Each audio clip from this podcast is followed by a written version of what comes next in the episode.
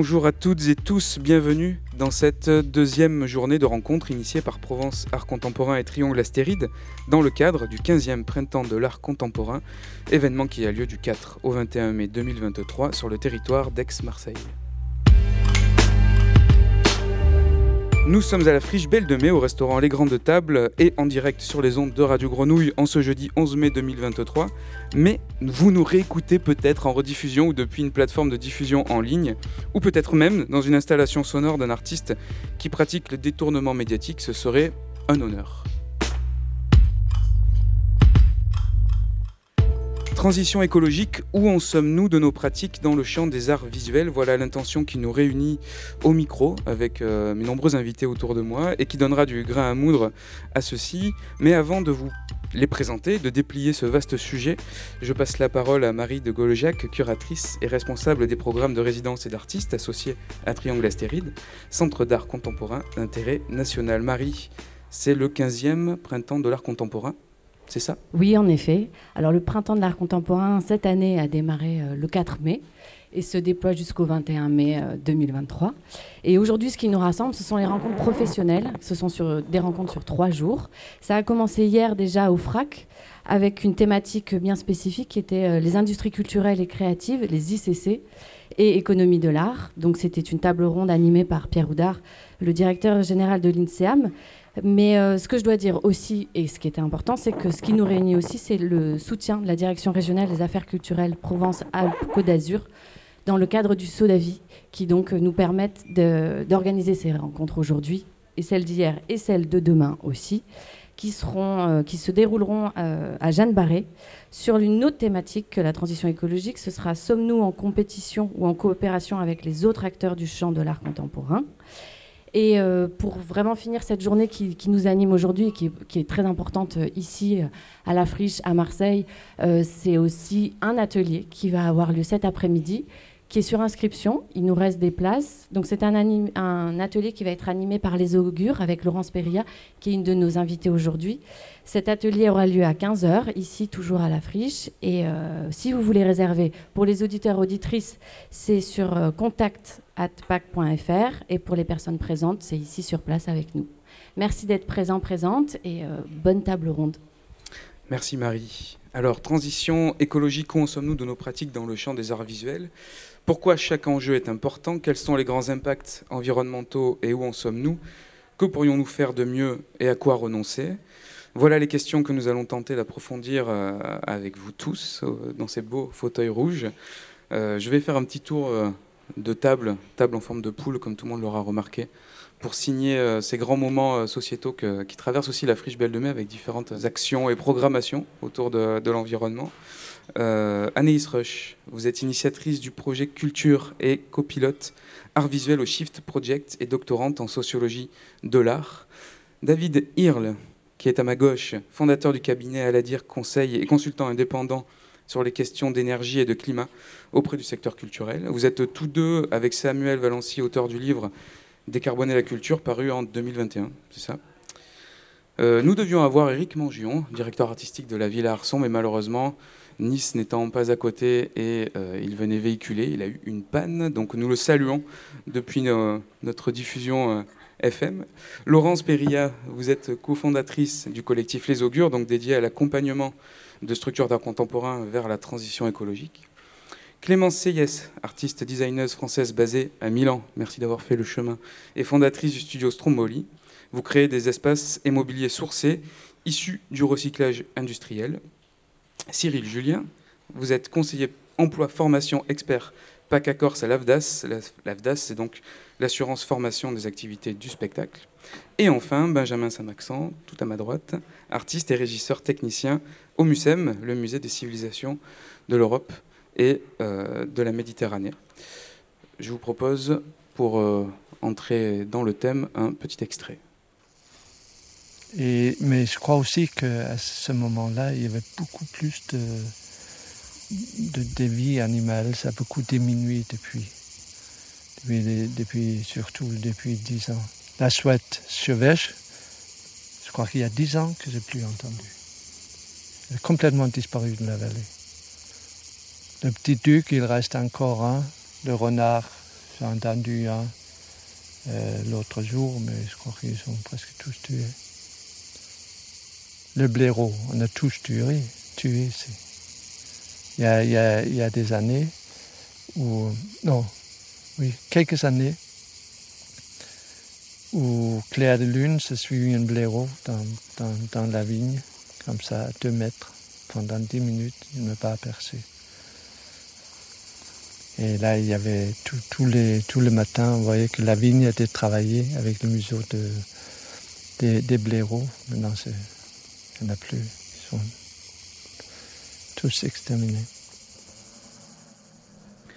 L'artiste Knut Victor, euh, je ne sais pas si certains d'entre vous euh, connaissent cet artiste, peintre sonore comme il se définissait lui-même, mais aussi en ce moment redécouvert pour ses travaux vidéo et photos, grâce au collectif Night Hall notamment, euh, composé de Julie Michel et Olivier Crabé. Knut Victor qui, dans un geste magistral, je vous invite vraiment à aller voir et écouter ce qu'il fait, puisqu'il y a beaucoup de sons dans ses réalisations, il nous relie à ce que nous sommes en train de perdre. Alors, voilà, partant de là, je vous propose un tour de contexte. Où en est-on? Alors pas forcément au niveau de l'environnement et du climat et de la biodiversité, puisqu'on sait que c'est catastrophique. Il est prouvé que plus aucune goutte d'eau de pluie sur la planète n'est vraiment potable sans présence d'éléments anthropiques, que les gaz à effet de serre réchauffent bien le climat planétaire et nous intoxiquent à petit feu, que les insectes et animaux proches de nous meurent à la pelle. Les moineaux sont extrêmement menacés, je l'ai appris récemment alors qu'on pense les avoir à proximité tout le temps aux terrasses des cafés, mais en fait, ils sont vraiment, vraiment menacés. Donc, qu'en est-il du champ de la création artistique, que je ne limiterai pas ici au visuel, si vous voulez bien? Bien qu'un peu abrupt, ce contraste me paraît essentiel, en fait, pour rappeler qu'il est certainement plus pertinent, voire efficace, d'agir à son endroit dans les espaces où l'on peut avoir une réelle influence sur son milieu. Et nous parlerons bien ici du milieu des arts, des espaces de sensibilité et de création, espace du symbolique et de la trace, et même négligeable trace quand même.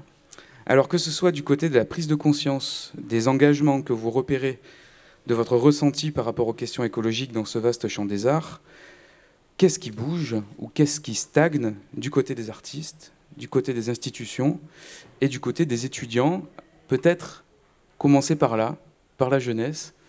Euh, notre représentant de la Villa Arson n'est pas avec nous. Villa Arson qui est un centre d'art mais aussi une école d'art. Je me tourne vers Anaïs Rush. Euh, Anaïs, vous euh, travaillez une thèse en ce moment, puisque vous êtes doctorante, euh, sur justement l'approche par les artistes, ou en tout cas comment les artistes attrapent ces dimensions politiques de l'écologie, et notamment une partie de votre enquête se déroule dans les écoles d'art. Qu'est-ce qui se ressent dans ces espaces de formation?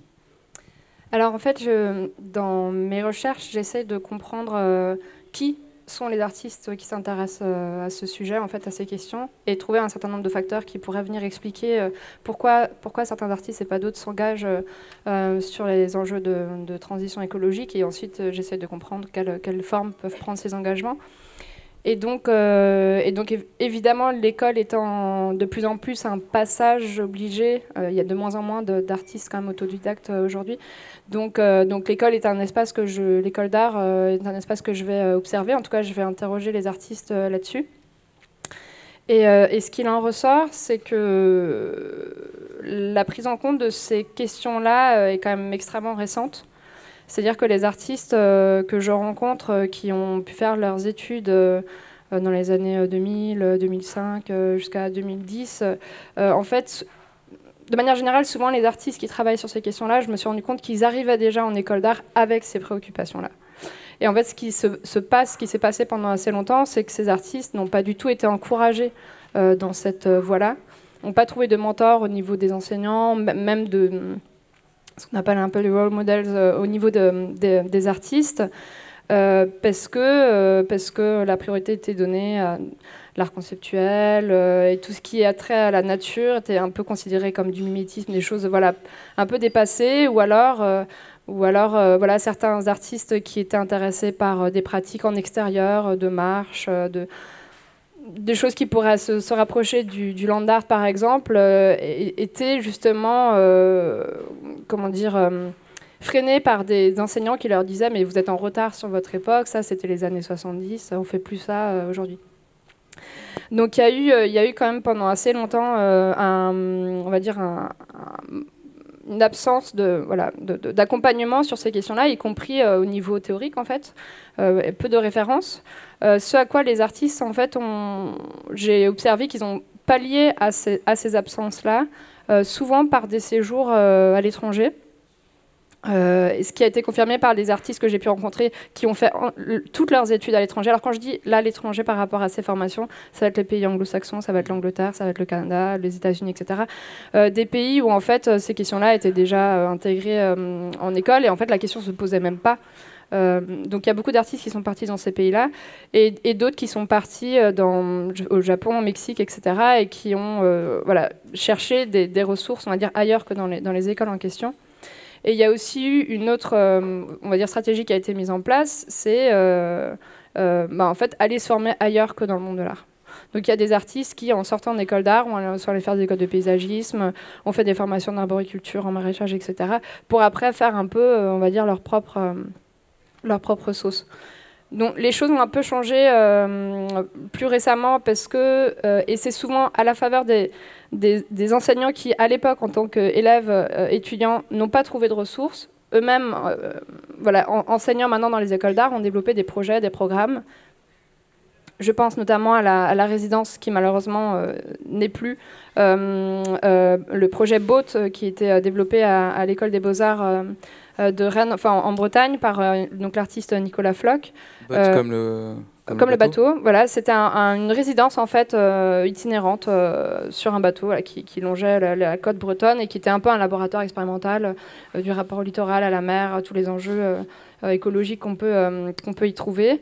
Et, cet exemple-là, il y a aussi par exemple le, programme qui a été mené à l'école des beaux-arts de, de d'Annecy sur l'effondrement des Alpes, qui sont des, des, programmes qui sont, qui sont devenus des, enfin, des des facteurs un peu d'attractivité de ces écoles, en fait, euh, qui ont amené les étudiants à candidater à ces écoles plutôt qu'à d'autres et qui sont souvent cités. Euh, et c'est des, des, projets qui souvent sont des projets où on sort de l'atelier, où on est en extérieur, où on, travaille avec euh, d'autres professionnels, voilà, qui, peuvent, qui vont pas sans générer de tension à l'intérieur des établissements. C'est aussi peut-être pour ça que BOT aujourd'hui n'existe plus, mais en tout cas qui sont, qui sont, qui sont assez importants.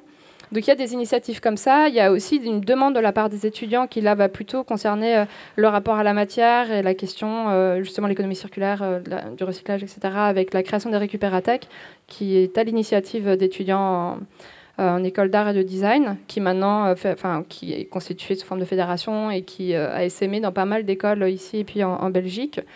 Et, et plus, récemment encore, en 2019, on, va dire que le sujet s'est un peu institutionnalisé puisque l'ANDEA, qui est le réseau national des écoles d'art en France, a créé un groupe de travail sur les questions de transition. Exemple local, euh, l'école d'art de Lumini, les beaux-arts de Lumini, effectivement, euh, ont vu une récupérathèque euh, émerger. Et la ville à Arsan aussi, alors beaucoup portée par les étudiants, d'ailleurs, hein, comme comme principe de récupérer donc tous les matériaux, les cimaises et tout ça à l'échelle de l'école, euh, posant peut-être des problèmes d'ailleurs de, stabilité sur le, long terme. Pour rester du côté de, bah, la formation, alors plus forcément euh, auprès des étudiants, mais plutôt auprès des professionnels, Cyril Julien prenait un micro orange, voilà, parfait. L'AFDAS, alors euh, on est dans un autre espace de formation puisque ça s'adresse aux professionnels, donc déjà des gens qui sont en activité. voilà, quel serait un peu le, la température sur euh, les demandes, en tout cas, de, formation Alors, tout à fait. Au niveau du secteur de l'art contemporain, des arts plastiques, euh, l'AFDAS intervient avec euh, de la prise en charge de formation, qui est son, essence hein, d'activité. depuis 2011, un droit à la formation pour les auteurs, que ce soit des auteurs plasticiens, des auteurs chorégraphiques, des auteurs musiciens, ou des auteurs audiovisuels est reconnu par l'État. C'est quelque chose qui a été mis en place par l'AFDAS euh, avec la Maison des artistes dans un premier temps et maintenant euh, en liaison avec l'URSSAF Limousin qui assure euh, une collecte en fait d'impôts par rapport au travail des artistes plasticiens. Et du coup, on a réussi, nous, à sanctuariser un budget formation lié à cette collecte et qui permet de donner droit à un droit de tirage pour financer de la formation pour les artistes auteurs. Pour être bénéficiaire de ce fonds de formation en tant qu'artiste-auteur, il faut justifier de 400 fois le SMIC horaire sur 3 ans, soit 6700 euros à peu près bruts de ressources liées à votre activité d'auteur sur les trois derniers exercices fiscaux. Donc euh, ensuite, vous nous fournissez des justificatifs de ressources liées à vos déclarations à l'URSSAF Limousin et vous pouvez bénéficier en tant qu'artiste-auteur de 5600 euros par an de financement de formation. Donc c'est là que c'est intéressant par rapport à la question qui nous touche aujourd'hui, parce que l'AFDAS a développé tout un programme de formation lié à la transition écologique, où vous pouvez, en tant qu'artiste-auteur, retrouver des modules de formation autour de euh, l'organisation d'éco-événements, euh, la production audiovisuelle éco-responsable, des divers, euh, diverses actions de formation, divers modules de formation liés à cette thématique. Et euh, le Conseil des auteurs a décidé cette année que toutes les formations à l'intérieur de cette offre seraient financées en dehors de ce plafond de 5600 euros. C'est-à-dire que même si vous avez un projet de formation important lié à une technique euh, en art plastique et qui consomme vos 5600 euros de droit à l'AFDAS, vous pouvez en plus piocher dans cette offre de formation liée à la transition éco sans impacter vos projets de formation et vos financements de l'exercice en cours. Donc voilà les, les, principaux leviers pour les individus euh, côté, côté AFDAS euh, sur le secteur des arts plastiques. Et alors, est-ce qu'il y a une. Euh, ça vient d'une demande spécifique, justement, des, des auteurs artistes? Alors non, ça vient d'une demande. L'AFDAS, comme vous l'aviez cité, si on déroule l'acronyme Association pour la formation des activités du spectacle, c'est un magnifique reliquat des accords de Grenelle de 72. L'AFDAS aujourd'hui c'est une marque. L'AFDAS ça gère 31 branches professionnelles qui vont des agences de mannequins au casino, à tout le secteur du tourisme avec l'hôtellerie de plein air, les offices de tourisme, euh, en passant par le secteur de la publicité, de la, de la presse, de la distribution directe. Donc c'est vraiment un champ professionnel très très large autour de la communication, le spectacle, l'information. Il y a même le sport à l'AFDAS, pour vous dire. Euh, et donc, c'est une offre de formation qu'on a bâtie, nous, de manière transversale à tous ces secteurs d'activité, parce que tous ces secteurs d'activité nous ont fait remonter ce besoin de formation lié à la transition écologique. Donc, euh, on s'est vertué, nous, à faire une offre de formation qui réponde à peu près à tous les besoins. On, est conscient qu'il n'y aura pas la spécificité que va demander un artiste-auteur sur une technique très particulière. Mais là, quelque part, il a 5600 euros de droits annuels pour la financer, cette spécificité. Donc, euh, c'est à disposition. Euh, si, des artistes-auteurs s'interrogent sur leur recevabilité par rapport à, ces droits AFDAS, qu'ils n'hésitent pas à venir vers l'AFDAS, euh, un mail tout simple, marseille.afdas.com, et on vous répondra. Merci. Du côté des institutions, alors je me tourne vers Laurence Perria, puisque le collectif Les Augures propose aussi des formations. Euh, peut-être vous allez nous dire exactement de quoi il s'agit, mais en tout cas d'accompagner euh, des structures vers justement cette transition écologique, c'est ça? Euh, Oui, tout à fait. donc, bah, le collectif Les Augures, il s'est constitué il y a trois ans. il y a un collectif d'expertes, de, de, consultantes. On est quatre, basés entre Toulon et Paris. Et puis, il y a également une association pour développer des projets d'intérêt général autour de l'accompagnement. Euh, nous, on accompagne euh, des organisations euh, culturelles très diverses, autant dans le champ des arts visuels, des musées, que du spectacle vivant, pour les aider à mettre en place ben, des, stratégies qu'on espère profondes de transformation à la fois de leurs activités, de leurs pratiques, mais également de leur mode de fonctionnement.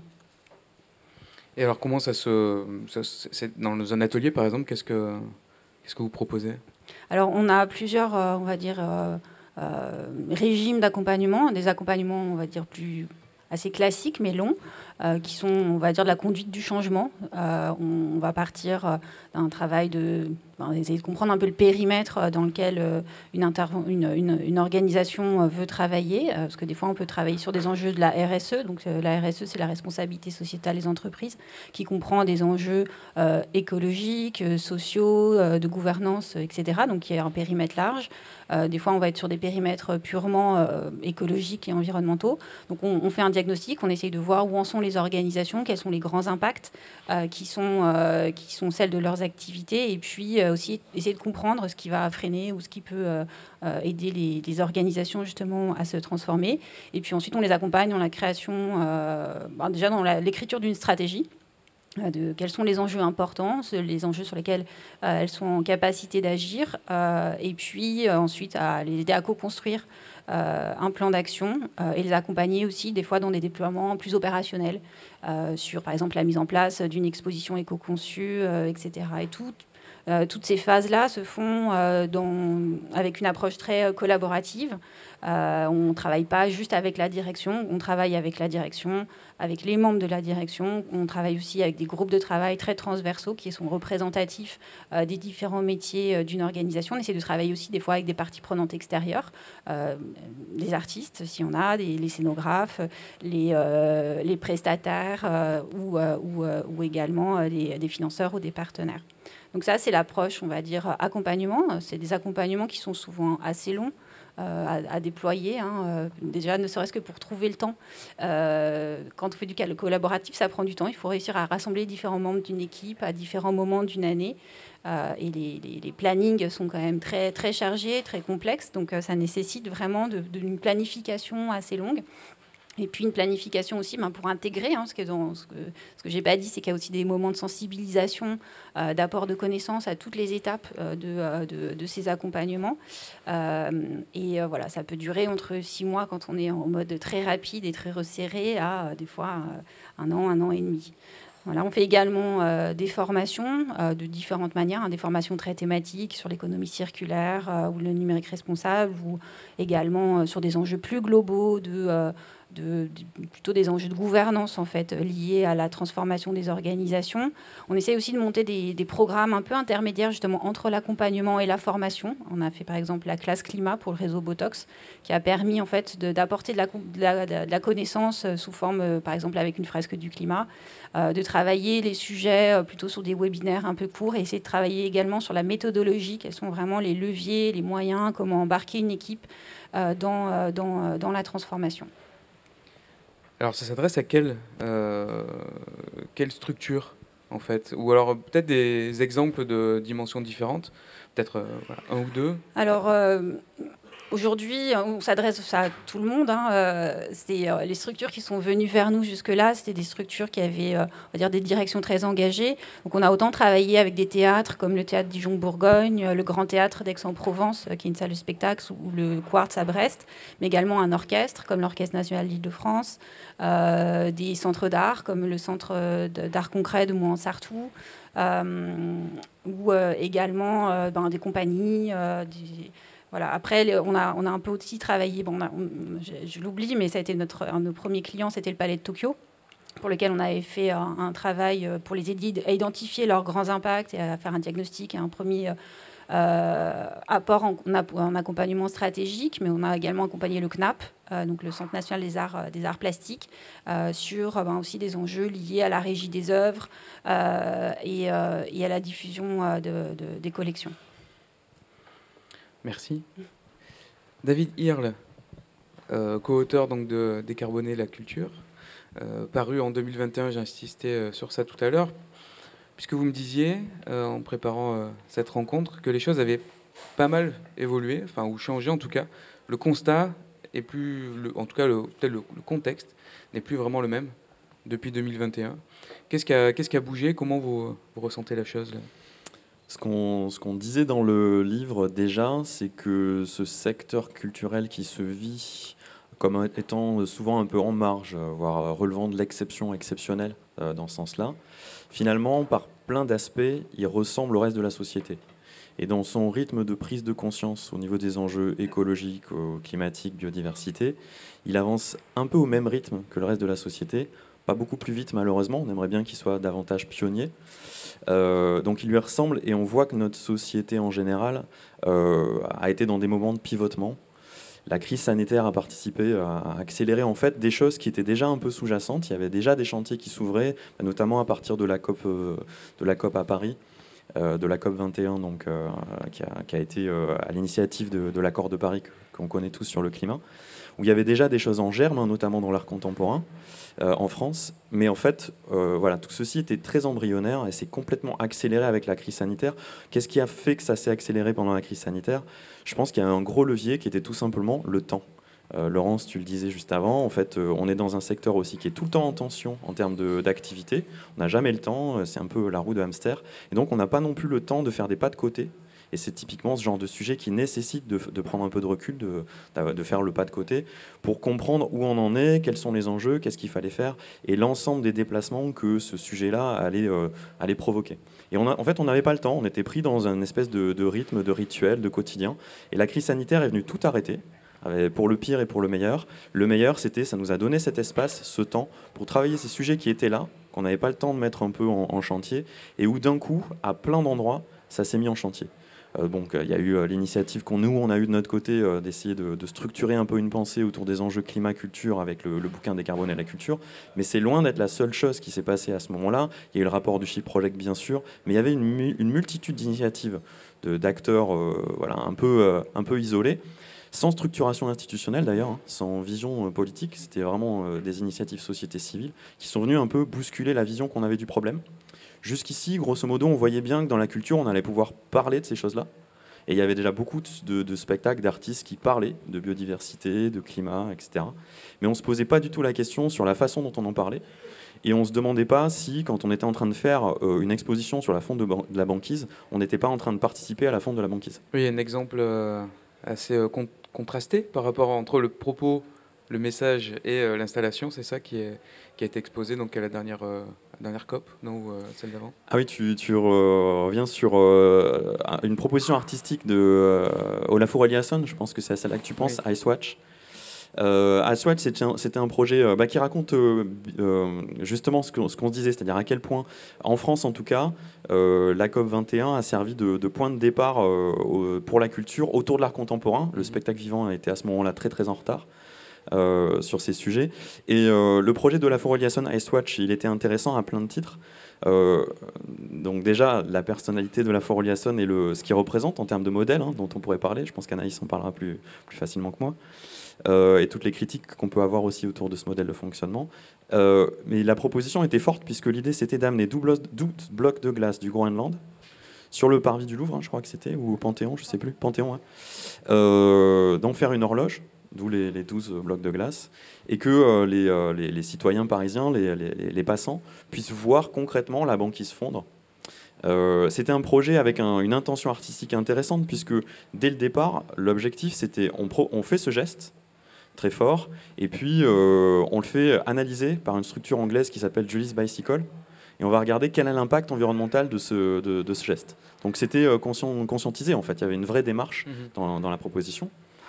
Ce, que, ce qui, moi, m'amuse aujourd'hui, du coup, euh, 7 ou 8 ans après, quand je, quand je, fais des, euh, des, ateliers où, où j'organise des débats autour de cette œuvre, c'est qu'aujourd'hui, cette œuvre, elle, fait polémique dans la discussion. Et j'ai souvent un, un conflit de génération. On parlait du, regard des étudiants euh, sur le sujet. Souvent un conflit de génération avec des, professionnels de 40, 50 ans qui continuent à considérer la puissance du geste et qui vont revendiquer du coup la capacité du geste à toucher des publics, à mobiliser les publics sur les enjeux climat. Et puis des euh, artistes plus jeunes, euh, moins de 35 ans, moins de 30 ans, qui eux disent mais non, mais il ne faut plus faire comme ça. le geste finalement dessert complètement le propos puisque le geste en lui-même participe du problème. Donc c'est un endroit de controverse qui est assez intéressant et qui raconte bien euh, bah, voilà, peut-être un moment de bascule entre euh, la vision euh, qu'on avait jusqu'ici, où l'art c'était exclusivement un endroit de travail de l'imaginaire et on pouvait le travailler comme on voulait, quitte à être excessif dans la forme et dans la façon dont on, on créait, et quelque chose qui est devenu de moins en moins supportable à la fois pour des raisons de sensibilité environnementale, c'est-à-dire beaucoup de gens qui ne veulent plus voir euh, des, productions qui sont entre guillemets mal produites, c'est-à-dire qui, constituent, qui font partie du problème en termes de production, mais aussi le rattrapage des enjeux qui sont derrière la transition écologique, que moi j'appelle des enjeux de robustesse économique, et qui font que quand aujourd'hui on propose des œuvres monumentales, Typiquement, si on propose, euh, moi je viens un peu du, spectacle vivant, donc j'ai plus d'exemples de, spectacle vivant, mais quand on propose des opéras avec une structure scénique qui, fait, qui demande 16 tonnes d'acier et euh, qui va être mise en place pour 6 représentations, on est dans à la fois quelque chose qui n'est pas très très soutenable et euh, quelque chose qui coûte très cher et qui, était, qui est très très vite impacté par l'inflation euh, du prix des matières premières. Quoi. Mhm. Donc qui est très fragile économiquement. Donc en fait, il y, a eu- il y a ce double mouvement, et c'est le, le deuxième, le deuxième temps de- du mouvement de danse. Il y a eu le premier temps qui était la crise sanitaire, le deuxième temps qui est venu enfoncer le clou, c'est la guerre en Ukraine. Mhm. La guerre en Ukraine, avec l'inflation des matières premières, est venue faire une deuxième piqûre de rappel, cette fois-ci sur l'énergie et sur la matière, pour dire en fait, on peut, on peut plus arrêter de faire juste n'importe quoi, n'importe comment, comme si l'univers était sans limite. On s'est euh, on s'est confronté à ce dont on entendait parler, c'est-à-dire les limites planétaires, de façon très concrète euh, au portefeuille. Les financements dans le milieu euh, des arts plastiques euh, sont aussi, euh, là je vous pose la question, liés au projet justement, à, la- à un projet euh, déposé peut-être très régulièrement, ou enfin en tout cas une, envie de financer une œuvre par an peut-être, et pas sur le long terme. qui, c'est peut-être de là où viennent aussi ces, ces œuvres démesurées, avec peut-être une échelle qui justifie aussi une demande de financement assez haute pour dire voilà cette année mon projet, j'ai ce financement cette année, l'année prochaine il faut que j'en fasse un autre et donc du coup on tourne comme ça sur des cycles très courts, euh, mais avec peut-être des choses qui euh, consomment beaucoup. Est-ce qu'il y a quand même, est-ce qu'il y aurait ce lien entre financement euh, au projet ponctuel et aussi projet démesuré et très régulier en ouais. plus? Pour moi, je parle sous le, le contrôle de l'ensemble des personnes autour de cette table, mais pour moi, il y a deux sujets dans ta question. Il y a le sujet de l'appel à projet et de la vision qu'on a eue du développement culturel, où grosso modo, il fallait en faire toujours plus, à la demande aussi des institutions. hein. Euh, Il y avait une envie d'avoir euh, de, plus de spectacles, de montrer plus de choses, de, créer plus d'œuvres. Et je pense que c'est une envie qui était double, hein, à la fois des institutions, mais aussi des artistes. Euh, voilà, quand on est artiste, on a envie de créer. Et quand, euh, d'ailleurs, souvent, on, propose aux- artistes des résidences où on leur demande de ne pas créer, ils ont du mal hein, à, ne pas être dans la production. Euh, donc il y a- cette question-là, cette espèce de boulémie de projet qu'on a dans notre secteur, et qui n'est pas liée au profit. C'est un peu l'étrangeté qu'on a dans notre secteur, nous, euh, de création, c'est que nous, c'est pas tant le profit qui nous drive, hein, euh, qui drive cette, boulimie de projet. C'est plutôt un, vrai profond désir de, créer et de montrer. Euh, et puis, ça, c'est le premier volet de la question, mais il y a un deuxième volet de la question qui est l'ambition artistique et les limites éventuelles de cette ambition artistique. Pour l'instant, la seule limite à l'ambition artistique qu'on avait, c'était l'argent. Et à partir du moment où on avait beaucoup d'argent, euh, du coup, la, la question euh, environnementale ou des autres limites ne se posait pas du tout. Et, euh, et les artistes encore aujourd'hui, à qui on donne beaucoup de moyens, ont énormément de mal à se poser la question des limites et du coup des conséquences très concrètes sur l'environnement que leur geste artistique va, va provoquer. Alors j'aurais plein d'exemples, mais je vais peut-être garder des cartouches pour, euh, pour plus tard, hein, garder un peu de suspense. Mais, euh, mais bah, je parlais de cette structure scénique de, de 15 tonnes, euh, en l'occurrence c'était en Suisse, au Grand Théâtre de Genève. Euh, bah, c'est un théâtre qui a euh, un, budget de production euh, qui se compte en dizaines de millions, donc qui a les moyens de faire ça, enfin qui avait les moyens de faire ça. Donc il s'est pas posé la question en fait, il pouvait le faire, du coup l'artiste en l'occurrence pouvait le faire, il pouvait créer une structure incroyable de 16 tonnes d'acier, absolument magnifique, hein. c'est merveilleux à voir. Mais c'est juste dingue de se dire qu'on crée quelque chose que- d'aussi lourd pour six représentations. Et ensuite ça finit vaguement rangé quelque part en se demandant qu'est-ce qu'on va en faire. Mhm. Et évidemment c'était de l'acier neuf, euh, voilà, c'était pas du tout de l'acier euh, réemployé, recyclé, toutes ces choses dont on pourra parler ce matin. Oui, parce que donc, euh, la matière première neuve euh, nécessitant énormément de, ressources aussi pour, sa fabrication. Alors, je me tourne vers Benjamin Saint-Maxent, donc régisseur, artiste aussi par ailleurs, mais régisseur au MUSEM à Marseille, où cette question des structures aussi, du neuf et du réemploi se pose, en tout cas que tu as stimulé depuis ton, arrivée au MUSEM, en tout cas tu as vu un changement euh, que tu as initié, mais aussi un changement de perception euh, euh, peut-être de, des, hiérarchies du MUSEM. Comment ça se passe? Est-ce que tu peux nous raconter un peu cette, ce trajet autour du réemploi au MUSEM Ouais. Bah, déjà, je dirais que je me situerais dans les moins de 35 et, et que pour moi, l'éco-responsabilité, c'est surtout une, une manière de faire et une pratique. Et ça peut pas être une thématique. Et en fait, il y a six ans, quand je suis arrivé au MUSEM, bah, c'était plutôt une thématique avec des expositions comme Vie d'ordure, mais qui finalement partaient que d'un espace neuf. Donc, euh, c'était, ça pouvait pas suffire de juste parler d'un sujet pour le traiter en fait, un sujet comme celui-là. Ça me semble assez évident de, que ça doit être euh, quelque chose de tous les jours en fait, et une manière de vivre presque ou une manière de travailler. Euh, et, en fait, ce qui s'est passé, c'est que ça a d'abord commencé un peu chacun dans son coin, chacun à faire ses petits trucs et à réfléchir à comment on pourrait mieux travailler à ce niveau-là. Et euh, ce qui se passe aujourd'hui, là, en ce moment au MUSEM, et ce qui est assez intéressant, c'est que finalement, tous ces petits efforts individuels de chaque côté, ils sont en train de s'associer et on est clairement en train de, bah, de repenser notre manière de travailler. Et euh, bah, pour prendre mon exemple de cas concret, moi je fais de la scénographie, donc je suis vraiment dans la construction pure et dure. Et euh, je sais pas, bah, toutes les lumières, on a tout remplacé par de la LED et ça, dure euh, des années et des années. Toutes les cimaises, on les réutilise. À chaque fois, on fait appel à des scénographes extérieurs et on leur impose de retravailler avec toutes nos cimaises. Donc ça, ce qui se passe en fait, c'est qu'on demande à tout le monde de faire des efforts et c'est à mon avis ça aussi le plus dur au MUSEM, c'est que sur chaque projet, ça implique énormément de gens. On n'est pas sur des équipes de 5 ou 6 personnes, une expo, c'est vraiment beaucoup, beaucoup, beaucoup de monde qui bosse dessus. Donc il faut vraiment de la bonne volonté euh, de, par, de tout le monde, quoi, de manière individuelle pour aller vers le collectif. Et, euh, et en fait, on voit, nous, bah, on est quelques-uns à avoir forcé finalement, et puis les autres, ils sont obligés de suivre. Parce que c'est un, un Ça part de la base. Bah, Ouais, c'est un peu ça, ça part d'en bas, et... mais c'est chouette parce que finalement on est quand même soutenu par le haut. Mais c'est sûr que c'est quand tu regardes quelqu'un droit dans les yeux en disant bah on va pas toucher à la poubelle, personne n'ose dire oui on va toucher à la poubelle. C'est moi je me sers aussi vachement du prétexte euh, bah, écologique et de comment on doit se situer aussi en termes de personnes de la société par rapport à ça et du coup tout le monde suit finalement. Quoi. Tu dis toucher à la poubelle, c'est-à-dire par rapport au la quantité de déchets rejetés et euh, bah, Quand je suis arrivé, on, en fait, on avait un, mode de fonctionnement qui était plus proche de celui du spectacle.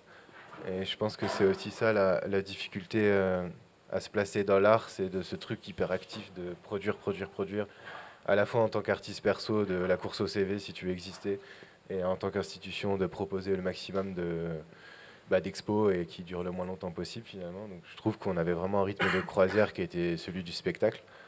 Et ça, bah, ça produit des déchets forcément. Si tu veux attirer ton public, il faut que chaque expo, ça soit une nouvelle expo, une nouvelle proposition. Donc forcément, ça génère des déchets. Et euh, quand je suis arrivé, bah, je, je, viens des beaux-arts, donc euh, je sais ce que c'est que de galérer à avoir des matériaux et devoir les récupérer et tout ça. Et donc tout de suite, il y avait une forme de don qui s'est installé et on a un peu inondé tous les ateliers de la ville de Marseille avec notre médium des, expos du BSM. Et assez vite, c'était plein et personne ne pouvait récupérer plus. Donc on, on, a aussi commencé à devoir réfléchir plus profondément en interne de euh, bah là, il faut arrêter de jeter, il faut, faut réfléchir. souvent, c'est des pressions économiques aussi, mais c'est assez facile de servir de ces pressions économiques-là pour euh, aller vers ton sens à toi, qui est plutôt le sens de d'être plus éco-responsable dans, tes manières de faire. Du côté de la récupération, Clément Seyès du euh, studio Stromboli, donc designeuse. Euh, c'est un peu votre endroit de travail, c'est même complètement votre endroit de travail. Réutiliser du mm. matériau, là c'est réutiliser donc euh, le matériau de scénographie, vous c'est réutiliser du matériau industriel pour faire du mobilier, c'est ça? Oui, voilà. Donc depuis maintenant deux ans, on a un engagement assez radical, c'est-à-dire que toutes nos créations sont issues du réemploi ou du recyclage. Et on a seulement euh, des éléments minoritaires euh, qui peuvent être achetés en première main parce qu'ils n'ont pas leur équivalent euh, dans la production de recyclés où il n'y a pas de disponibilité de ces matériaux pour le réemploi. Donc le studio Stromboli s'attache à développer à la fois des, mobiliers et objets. Euh, donc nous, on travaille dans la région de Milan, où on lie au fait euh, des capacités industrielles à des capacités artisanales. Alors les capacités industrielles sont au fait des, entreprises qui se sont développées sur le recyclage de déchets industriels et qui proposent de nouveaux matériaux à l'origine pour euh, se substituer aux matériaux de première main, qui sont souvent des matériaux euh, dans le cas concret d'une mousse en particulier recyclée qu'on utilise beaucoup et qu'on met en avant, euh, dans le même domaine de la construction. Donc, euh, nous, notre sujet, c'est le fait de pouvoir proposer des aménagements scénographiques, intérieurs et mobiliers donc pour des usages éphémères dans le cas des scénographies ou des usages plus pérennes dans le cas des intérieurs. Euh, avec des produits qui sont sourcés euh, du recyclage. Donc, par exemple, on va développer, au fait, accompagner, euh, faire un détournement industriel d'un produit existant pour le développer et répondre au fait aux exigences qui sont celles de, mon métier, quoi, pour des applications que je viens d'évoquer.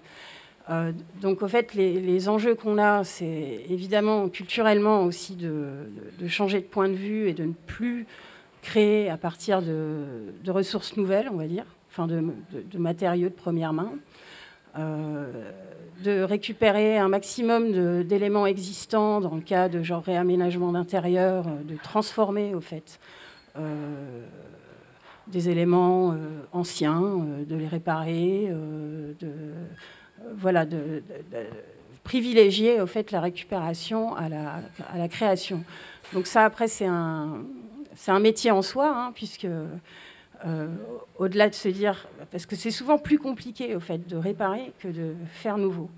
Donc ça, il faut aussi l'accepter et savoir le faire. Et euh, aussi, euh, si on est tous d'accord que c'est une bonne chose de récupérer, on se confronte aussi à des tensions économiques où ça, ça, arrive au fait souvent que ça nous semble plus simple d'acheter quelque chose de neuf que toutes les manipulations euh, engendrées par euh, la récupération, alors que ce, soit réparer les vieux éléments ou recycler, c'est un petit peu la même chose. Donc il y a, tout un tas d'étapes qu'il faut aussi savoir valoriser, euh, puisque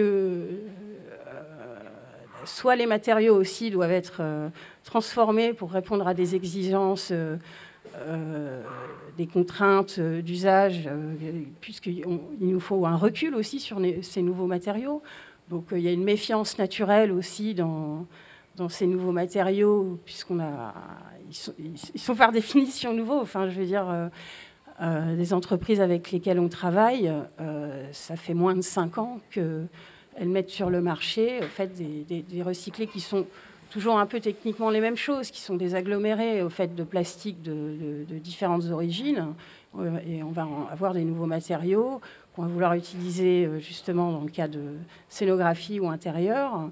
Et pour les institutions publiques comme pour les enfin, publics culturels, et je suis d'accord avec euh, mon collègue s'il venait de dire que c'est la même chose que dans le secteur privé, on a les mêmes exigences. Donc le secteur culturel a davantage euh, la facilité au fait d'être intéressé à la thématique et de vouloir se lancer comme dans le cas de Triangle.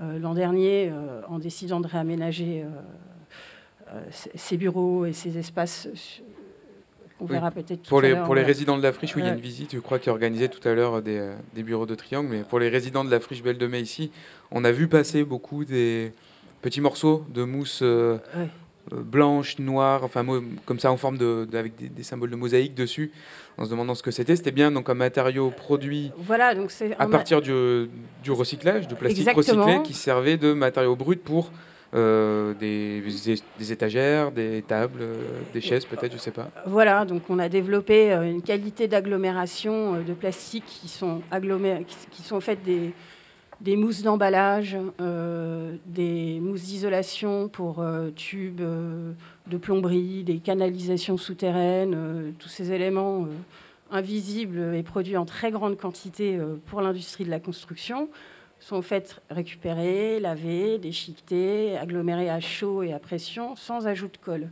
et qui peuvent être eux-mêmes euh, être recyclés sans fin. Donc il y a aussi une, nouvelle euh, imaginaire qui s'ouvre sur comment créer et recréer toujours en boucle à partir de la même source.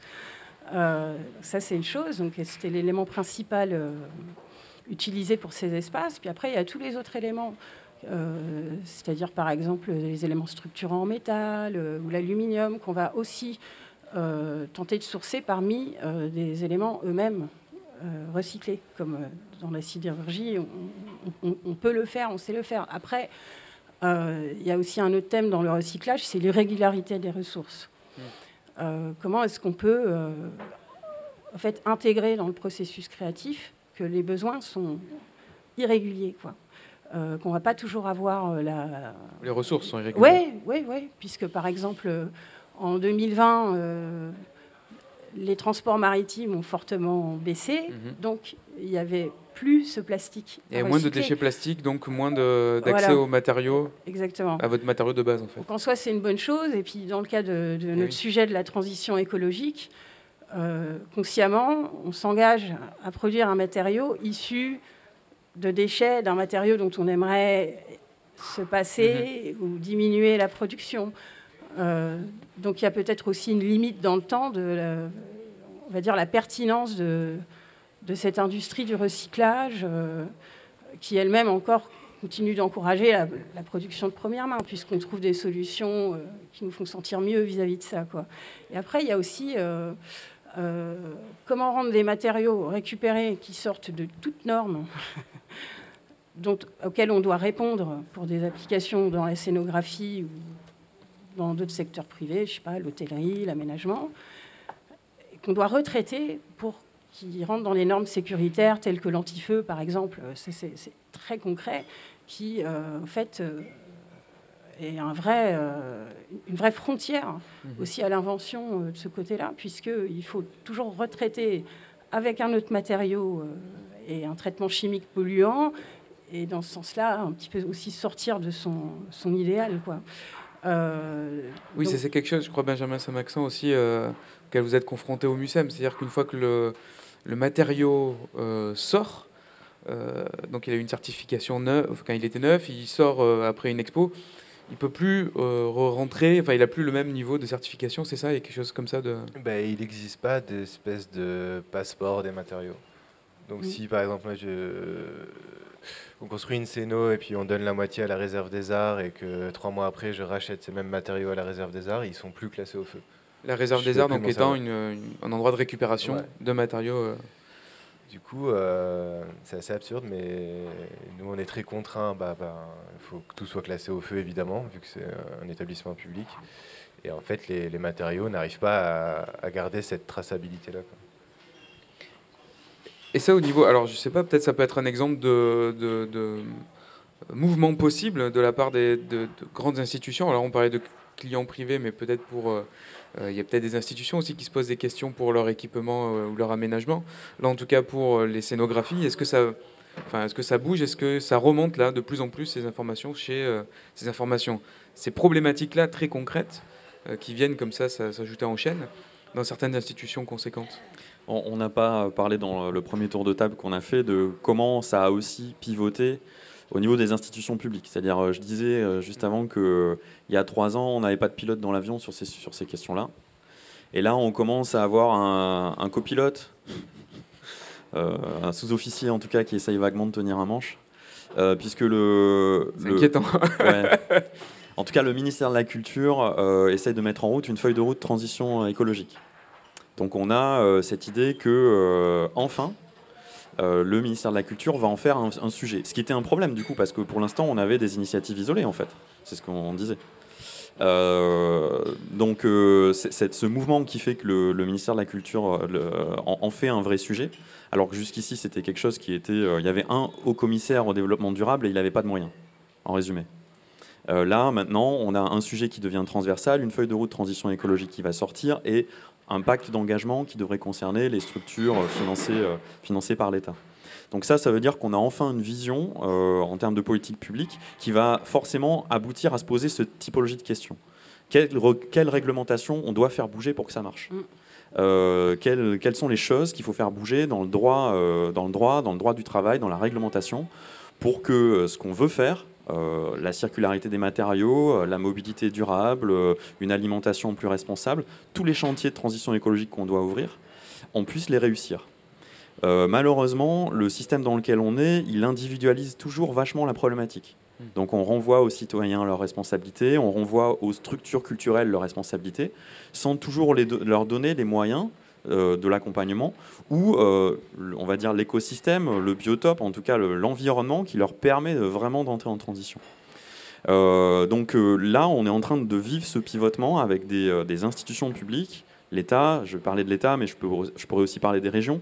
Moi, j'accompagne la région euh, Nouvelle-Aquitaine euh, sur ces sujets-là. Je sais qu'en PACA aussi, les, questions, les questions se posent, euh, où des institutions se disent bah, comment on accompagne un secteur, des artistes à pivoter, à changer leurs pratiques, de quoi ils ont besoin. Alors, il y a la formation, bien sûr, il y a les enjeux d'accompagnement, mais il y a aussi ça, des glissements dans les réglementations. Comment on fait si on veut réemployer une, matière? J'en discutais avec Thibaut Ciné, qui est, qui est responsable de l'Union des scénographes, et il me disait ben, moi, souvent, ce que je vois, c'est des scénographes qui ne réutilisent pas la matière parce qu'il n'y a pas d'assurance. Mm. Donc s'il y a un accident, on ne sait pas qui va être couvert. Donc clairement, euh, bah, les scénographes ne prennent pas le risque euh, d'être euh, mis devant un tribunal parce qu'ils auront utilisé du matériel réemployé et que la structure se sera écroulée sur la scène, quoi, pour, le dire, pour le dire vite. Donc en fait, ça, ça raconte qu'on a construit une société, un modèle économique autour de l'économie linéaire, et tout est pensé autour de ce modèle économique, de l'économie linéaire, qui est j'achète un truc neuf, je l'utilise, souvent pas beaucoup, et je le fous à la poubelle. C'est prime à la casse systématique. Exactement. Et il n'y a pas du tout euh, cette vision de euh, ben, il faut qu'on fasse autrement, et on n'est pas prêt, vraiment, juridiquement, euh, on n'est pas équipé pour faire tout ce qu'on doit faire pour la transition écologique. Et là, je parlais de la circularité des matériaux, mais sur la mobilité, c'est pareil. On n'a pas les infrastructures pour faire de la mobilité durable, mais on n'a pas non plus de droit du travail pour faire de la mobilité durable. Aujourd'hui, si vous prenez un train, vous êtes souvent puni à titre professionnel parce que ça va vous prendre plus de temps mais ça ne sera pas considéré toujours comme du temps de travail, voire très peu comme du temps de travail. Donc vous allez le prendre sur votre temps perso. Enfin bref, on n'est pas équipé. Donc on a une société à faire pivoter et on a, à la faire pivoter à, à tous les, endroits. Ce qui est intéressant de se, rendre compte euh, par rapport à, au témoignage de, Clémence, euh, c'est que réalisons qu'en tant que secteur culturel, ce qu'on utilise, la matière qu'on utilise, c'est systématiquement des sous-produits euh, monde tel qu'il est et d'industrie.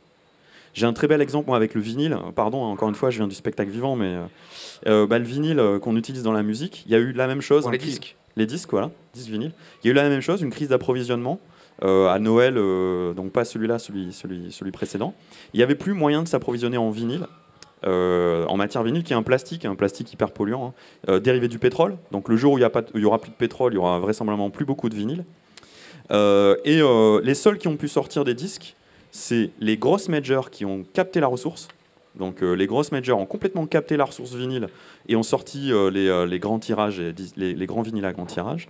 Et les petites maisons de boîtes de production qui étaient passées sur du vinyle en plastique recyclé.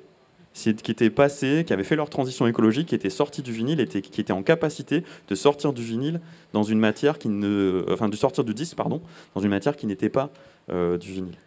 C'est intéressant de, réaliser ça. Nous, secteur culturel, qui nous pensons toujours un peu en marge à part, en fait, on est très très très dépendant de ce que fait l'industrie autour de nous et on va être du coup très euh, influencé par la capacité de l'industrie aussi à pivoter, à faire un peu mieux les choses, à nous aider du coup aussi à avoir de la matière, de la matière plus noble ou pas. Hein. C'est aussi comment nous on la stimule, hein. comment euh, la culture peut être aussi un endroit de recherche et développement pour venir stimuler ces nouveaux usages, mettre en valeur des nouveaux matériaux. Euh, voilà. Ouais. Euh, pour rebondir là-dessus, euh, moi je pense que créativement c'est quand même un très bon moment puisque justement, euh, typiquement on est en transition, les vieux repères tombent un peu et on sent bien qu'il faut construire les nouveaux. Et dans le cas de l'industrie du recyclage, en fait c'est hyper dynamique. Je pense que tous les ans en Europe seulement, il y a plusieurs boîtes qui se créent avec des nouvelles technologies pour savoir comment recycler un plastique ou d'autres euh, ressources euh, spécifiques. Donc ils viennent, ils inventent aussi hein, leur technologie, puisque même si c'est toujours un petit peu pareil, hein, euh, on coupe en morceaux et on réagglomère, à chaque fois, ça vient avec une machine qui, peut sortir au fait un produit fini ou semi-fini. Et pour recentrer sur le cas de la création, les artistes ou les designers, accompagnent ces industries aussi à trouver des destinations en fait à ces produits qui sont souvent euh, inventés pour se substituer à, une pénurie euh, de la ressource première.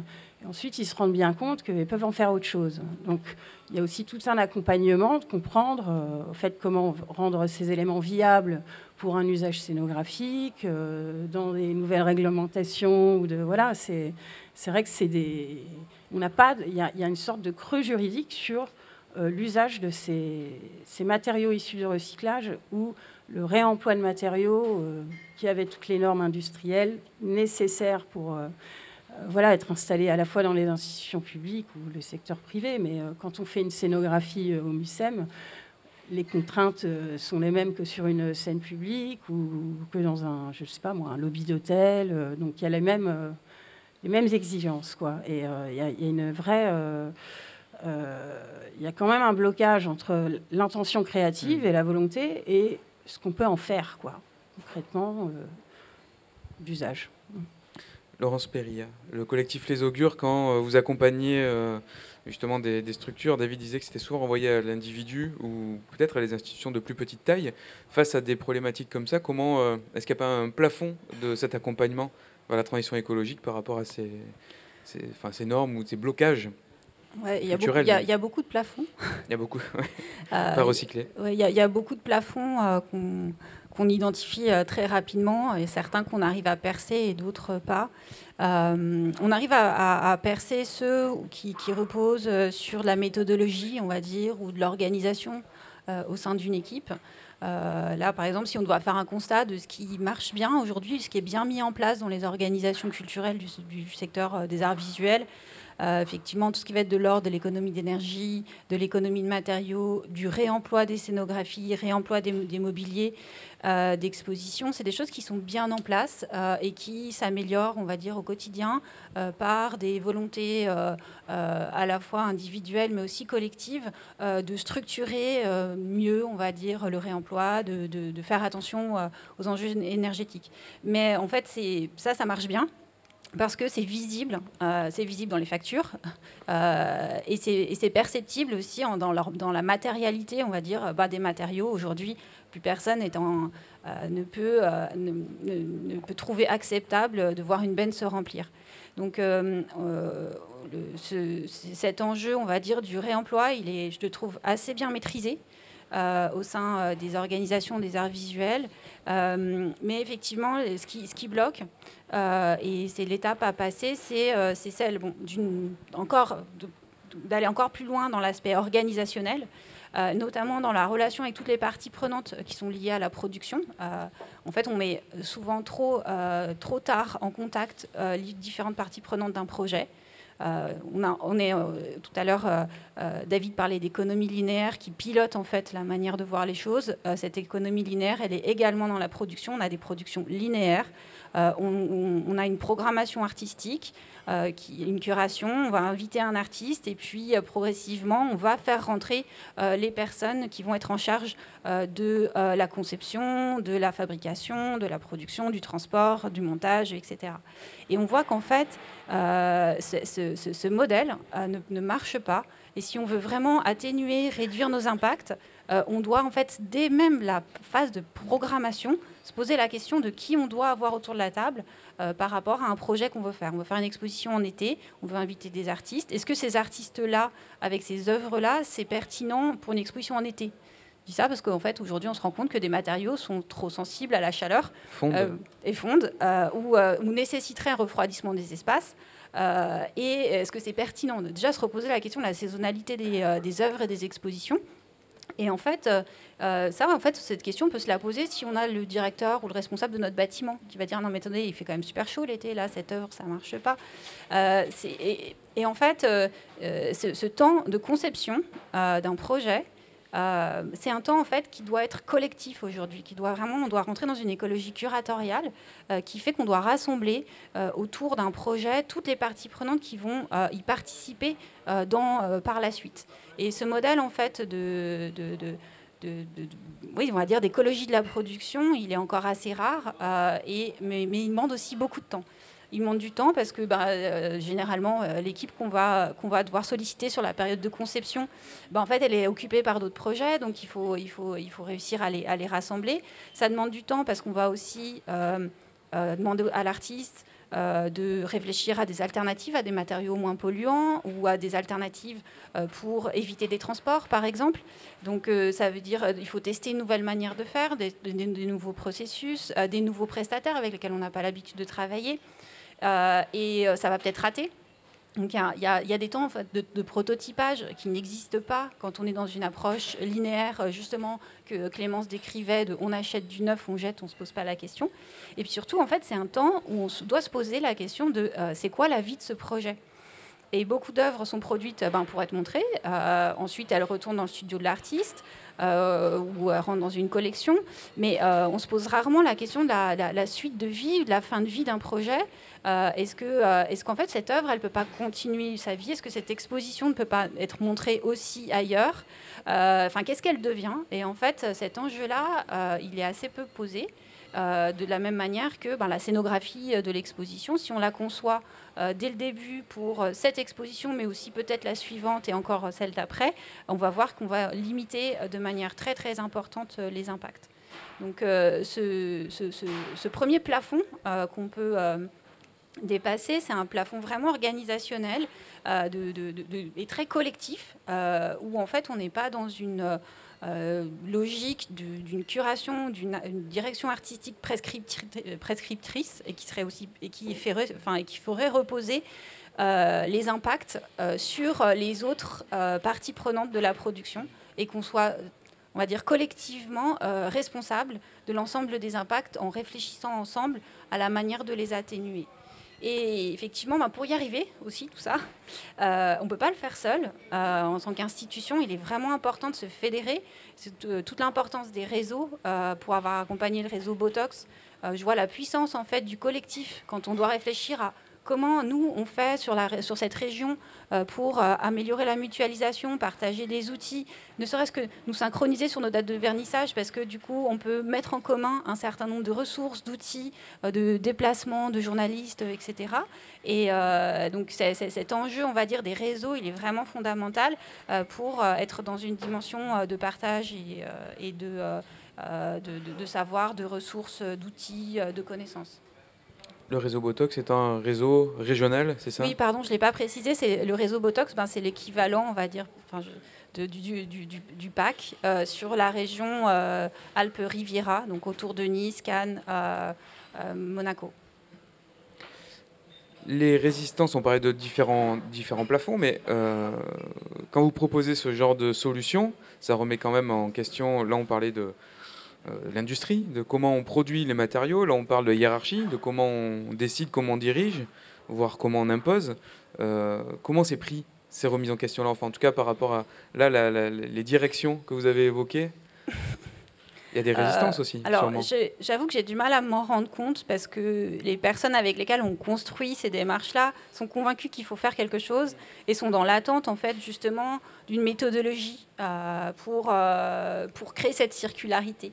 Donc euh, je ne perçois pas, on va dire, de manière directe euh, les résistances. Après, je les entends de manière indirecte, puisque c'est une remise en question euh, d'un schéma, on va dire, organisationnel, de programmation. Et aussi, ça revient questionner ben, la, liberté de programmation, la liberté de création. si on doit commencer à mutualiser des programmations entre divers, divers, divers centres d'art, c'est quand même compliqué. mais en fait, euh, je suis quand même confiante euh, sur le fait que euh, c'est c'est quand même, ça part d'un constat que tout le monde se fait, qu'il y a quelque chose qui ne va pas dans la manière de produire aujourd'hui, et que ça ne peut passer que par, par cette, cette écologie de la production. Ou alors on ne perçoit pas encore les gens qui sont vraiment en résistance contre ça, peut-être David Hirle Moi, je les vois moins que toi, peut-être. Ouais, moi, on, me les envoie, les gens qui sont en résistance. Euh, euh, non, oui, moi je, me confronte du coup à beaucoup de résistance parce qu'effectivement, euh, c'est pas. je, je, travaille avec des gens qui n'y viennent pas de gaieté de cœur, qui viennent plutôt parce qu'ils doivent y aller et sentent bien qu'ils doivent y aller. Et, effectivement, les, endroits de la résistance, ils vont surtout se situer autour d'une crainte d'une perte de liberté artistique ou du contexte de crise économique, c'est-à-dire les difficultés économiques du secteur. Ça va être euh, les deux allers-retours qu'on fait dans les, dans les endroits de crispation. Et, euh, et souvent, euh, dans les directions artistiques, en tout cas moi, les, celles avec lesquelles je peux travailler, la manière de, mettre un peu le problème sous le tapis tourne autour de l'illusion que justement les ingénieurs, la technologie, va nous sortir du chapeau la solution. et que la solution va être euh, technologique, euh, scientifique, euh, relevée de l'ingénierie. Et du coup, bah, ça, évidemment, ça n'incite pas à transformer ces pratiques, puisqu'on attend la, la, solution miracle, la solution magique. Donc le gros du travail pour nous, du coup, en tant que conseiller, c'est d'essayer d'amener à ces personnes-là euh, bah, un état de l'art, de la connaissance scientifique, de ce que nous racontent les ingénieurs, et de leur montrer que les ingénieurs eux-mêmes nous disent bien que, que la technologie va, va, pouvoir nous aider à certains endroits, mais elle ne va pas résoudre le problème. Pour résoudre le problème, ce dont on a besoin, c'est quelque chose que euh, les, les, directions artistiques, euh, qui fait peur aux directions artistiques, c'est le mot sobriété. Mm. Voilà. Et là, du coup, ça génère immédiatement une forme de, de résistance. Alors, ce qui est intéressant, c'est que je pense que quand on met la chose en discussion, on voit bien que sobriété et liberté artistique, c'est compatible.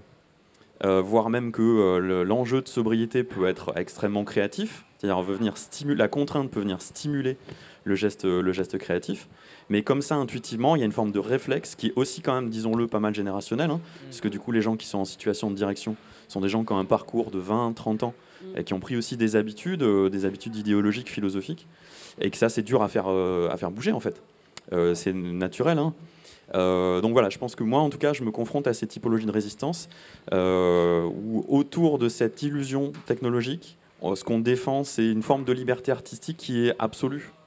Euh, on veut pouvoir poser le geste maximal si on a envie de poser le geste maximal. En même temps, moi, ce que j'aime bien dire, c'est que réalisons qu'aujourd'hui, euh, poser une œuvre ou un spectacle qui est gourmand en eau, en plein été, euh, dans, dans, des situations d'alerte sécheresse, c'est tout aussi absurde que de vouloir faire du ski à Dubaï.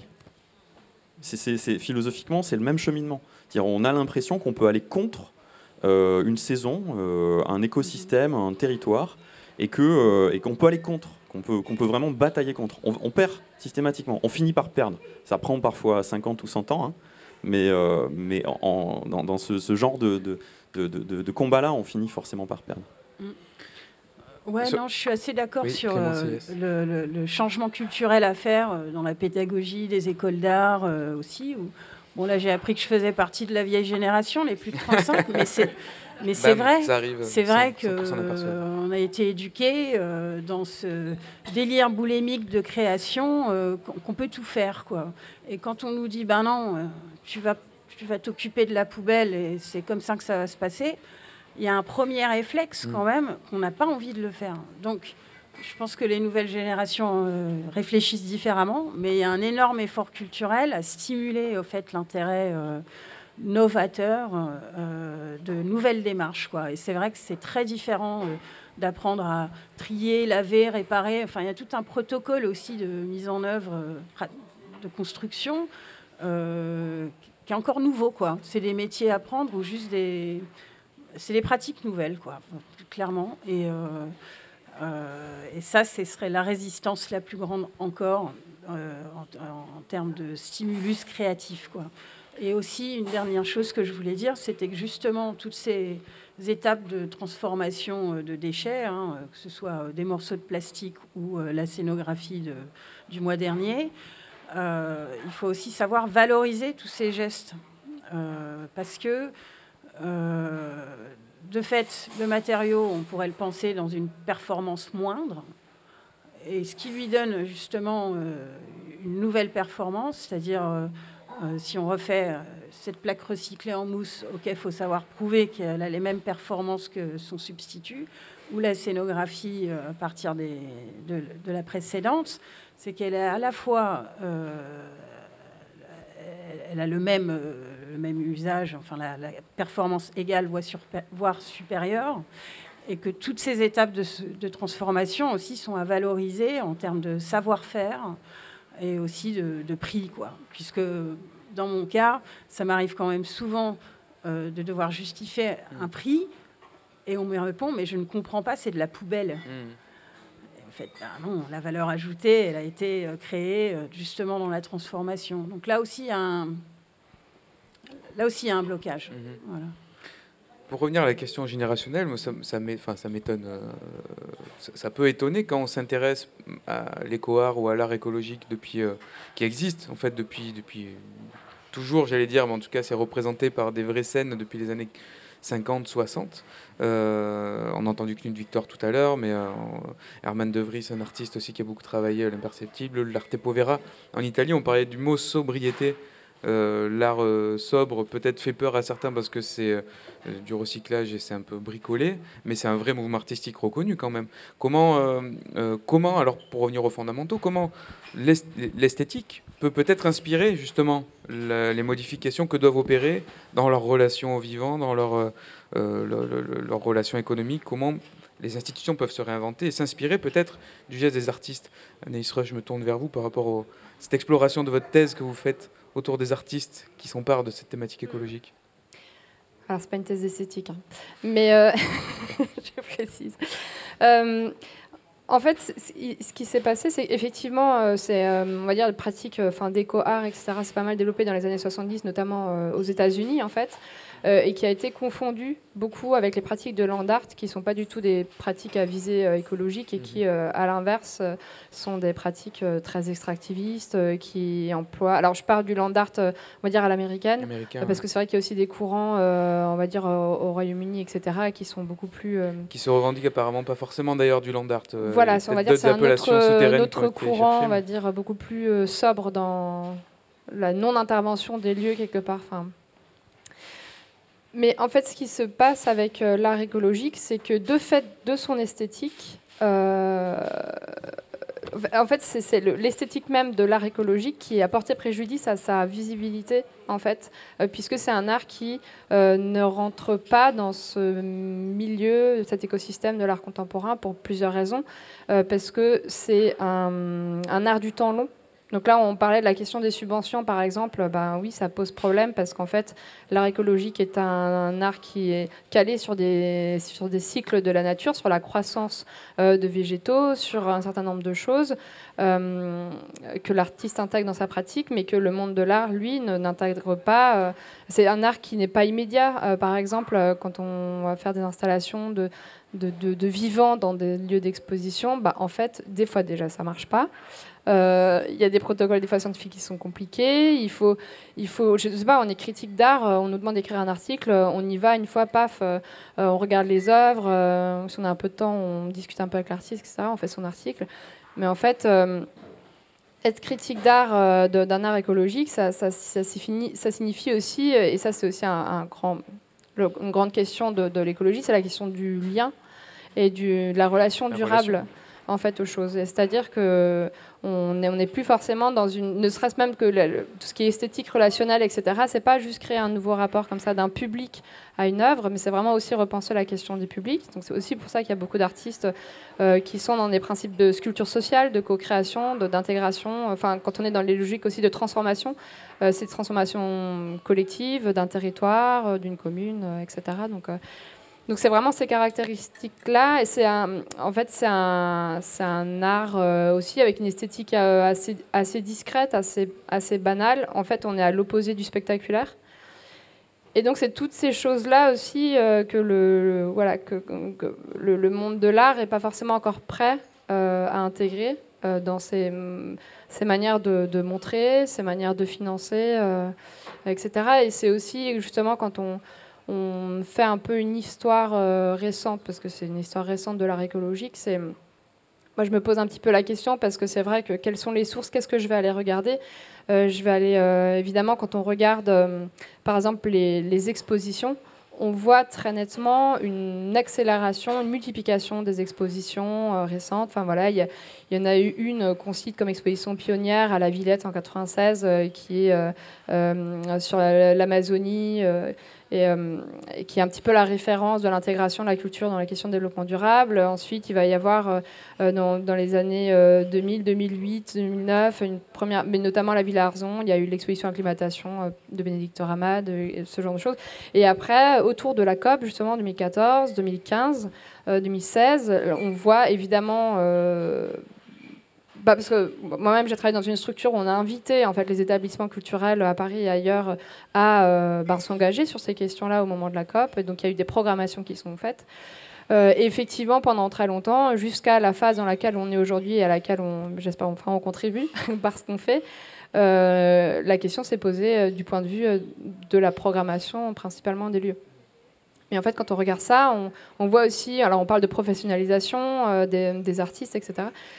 mais, mais, mais l'écologie se cachant en fait dans les modes de vie et des modes de faire et des gestes banals et une politisation de tout ce qu'on fait au quotidien. En fait, je pense, c'est aussi la question qu'est-ce qu'on va regarder? Et, c'est aussi, euh, en fait, euh, tout un, en fait, un, monde de l'art. Quand je discute avec des, des, petits centres d'art, euh, des lieux de résidence, enfin, en milieu rural qui sont pas connus, en fait, ceux dont on parle maintenant, c'est des réflexes, c'est la base, c'est ce qu'ils font, mais mais mais c'est pas visible. Parce qu'on n'en parle pas, parce qu'on communique pas, parce que c'est, il y a aussi une marginalisation d'un certain milieu de l'art. En fait, qu'est-ce qu'on va valoriser dans le monde de l'art euh, On est quand même dans un monde de l'art euh, du marché, parce que là, on parle euh, du secteur public, mais en fait, si on regarde vraiment du point de vue environnemental, du point de vue carbone, en fait, c'est le problème, c'est le, le marché puisque, comme disait David, on n'a rien de différent, de marginal par rapport au reste du système capitaliste dans lequel on est. Et le marché est, très révélateur de ça. Et, qui, fait le monde de l'art Ce sont des grands collectionneurs qui viennent du monde de la finance, euh, qui ont un capital, euh, qui ils font partie des 1%, euh, on va dire, les plus riches de la planète. Et donc, c'est ceux qui sont les plus mobiles, etc. etc. Donc, on, on, dépasse largement les problématiques, une fois plus, du monde de l'art. L'esthétique relationnelle étant peu vendable sur un salon d'art contemporain, comment, effectivement, alors, qu'est-ce qu'on peut se tracer comme perspective là de peut-être de, pénétration de, cette, euh, de ces, ces, modes de production qui existent, mais qui sont très sobres, très discrets. Euh, est-ce qu'on peut espérer ou se dire que ça pourrait ébranler ce grand monde de l'art, mais qui est en fait le marché de l'art? Comment ça pourrait le remettre en question? Est-ce que vous voyez des brèches? En plus de tout ce que vous faites déjà, mais euh, quelque chose d'un peu, je sais pas, un exemple auquel vous avez été confronté euh, peut-être pas donner un exemple, mais si on doit poser la question de la brèche, euh, moi j'aimerais euh, renvoyer la question du regard des spectateurs, des publics. Qu'est-ce que qu'ils attendent? Parce qu'il y a un côté où les publics aussi peuvent nous tirer tous vers le goût du spectaculaire? Qu'est-ce qui explique ça? Et comment comment aussi, à travers une éducation des regards, on, arrive à déplacer ces choses-là pour sortir de ces logiques du spectaculaire qui nous qui nous posent question Moi, en tout cas, ça m'interpelle vraiment parce que je constate à mon endroit du spectacle vivant que les festivals les plus catastrophiques du point de vue de l'empreinte environnementale sont sold out en trois jours.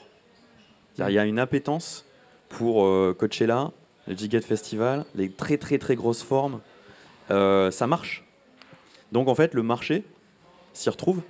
Et c'est logique de marché nous emmène spontanément, euh, en tout cas pour l'instant, ne parviennent pas à affaiblir totalement les formes qui sont les plus problématiques. Et c'est vrai que je pense qu'Anaïs a raison, il faut qu'on commence à insister, euh, à refaire cette différence entre industrie culturelle et créative et euh, l'art à lucrativité limitée. Les échelles d'impact ne sont pas du tout les mêmes. Et moi, je, vois aussi beaucoup euh, d'artistes qui se torturent la tête sur des gestes dont les impacts environnementaux sont certes significatifs parce que symboliques, mais en pratique très, très, très peu impactants. C'est pas là que ça se joue. Là où à l'échelle de, plus grands événements, de plus grands gestes, euh, bah, c'est beaucoup, plus, euh, beaucoup plus puissant. Euh, pour, pour le caricaturer, je préférais qu'on embête Jeff Koons, quoi. Dans son projet toujours d'actualité, je crois, d'envoyer des œuvres sur la Lune et d'en faire des NFT. Voilà, c'est à cet endroit-là, moi, je, pense qu'il y aurait un enjeu de travailler très fort pour faire atterrir des imaginaires qui viennent drainer tout, quoi, qui viennent aussi drainer du coup les attentes des publics et qu'on retrouve dans l'art contemporain, dans l'opéra, dans le cinéma. voilà, cette espèce de, vague qui nous emmène euh, sur le mauvais rivage, quoi, clairement. Alors c'est un, vrai changement culturel, une vraie bascule, en fait. Euh, vous employez le terme euh, pivotement tout à l'heure, mais voilà, y a, on pourrait, je pense, il y a tout un vocabulaire à, déployer. alors, Benjamin, vous n'êtes pas directeur du MUSEM, mais à l'échelle d'une structure qui a été créée pour accueillir des grosses expositions, quand même, comment entrevoir une fois que tout est recyclé, qu'il n'y a plus de déchets et que euh, il y a d'autres endroits qui vont être interrogés dans la relation même, effectivement, euh, à, l'échelle euh, des espaces de présentation. Est-ce que, je sais pas, moi, le bâtiment sera abandonné un jour peut-être parce qu'il pourra plus accueillir des expos trop sobres, trop à l'échelle humaine Comment ça, en tout cas, d'y venir comme ça, travailler régulièrement Est-ce que vous posez ces questions-là ou... Ben, moi déjà, je suis assez convaincu que c'est pas qu'une histoire des gros, mais que ça concerne tout le monde et que c'est des gestes qu'on doit tous appliquer. Je suis assez optimiste aussi sur l'idée que ça peut être aussi nous, les petits, qui donnons la tendance euh, au gros dans nos manières, bah, parce que c'est nous qui décidons aussi qu'est-ce qu'on veut consommer et qu'est-ce qu'on aime. Et euh, en fait, je le vois à l'échelle du MUSEM, c'est assez hiérarchique. Et dans la construction d'un projet, par exemple, on va toujours avoir tendance à penser que l'éco-responsabilité, va venir d'en bas, donc des gens qui fabriquent ou qui construisent, qui sont très proches des matériaux finalement. Alors que, en fait, c'est la question, elle se pose pour tout le monde et avant tout aussi pour ceux qui conçoivent ou ceux qui programment. Et, euh, par exemple, un, commissaire d'expo, ils ont mis du temps avant de comprendre qu'eux aussi pouvaient avoir leur impact dans cette question-là en ne choisissant pas des œuvres qui vont voyager outre-Atlantique, par exemple. Et, en fait, ça, c'est assez bête, mais les gens, les gens s'ils n'ont pas la main dedans, ils pensent que ça ne les concerne pas.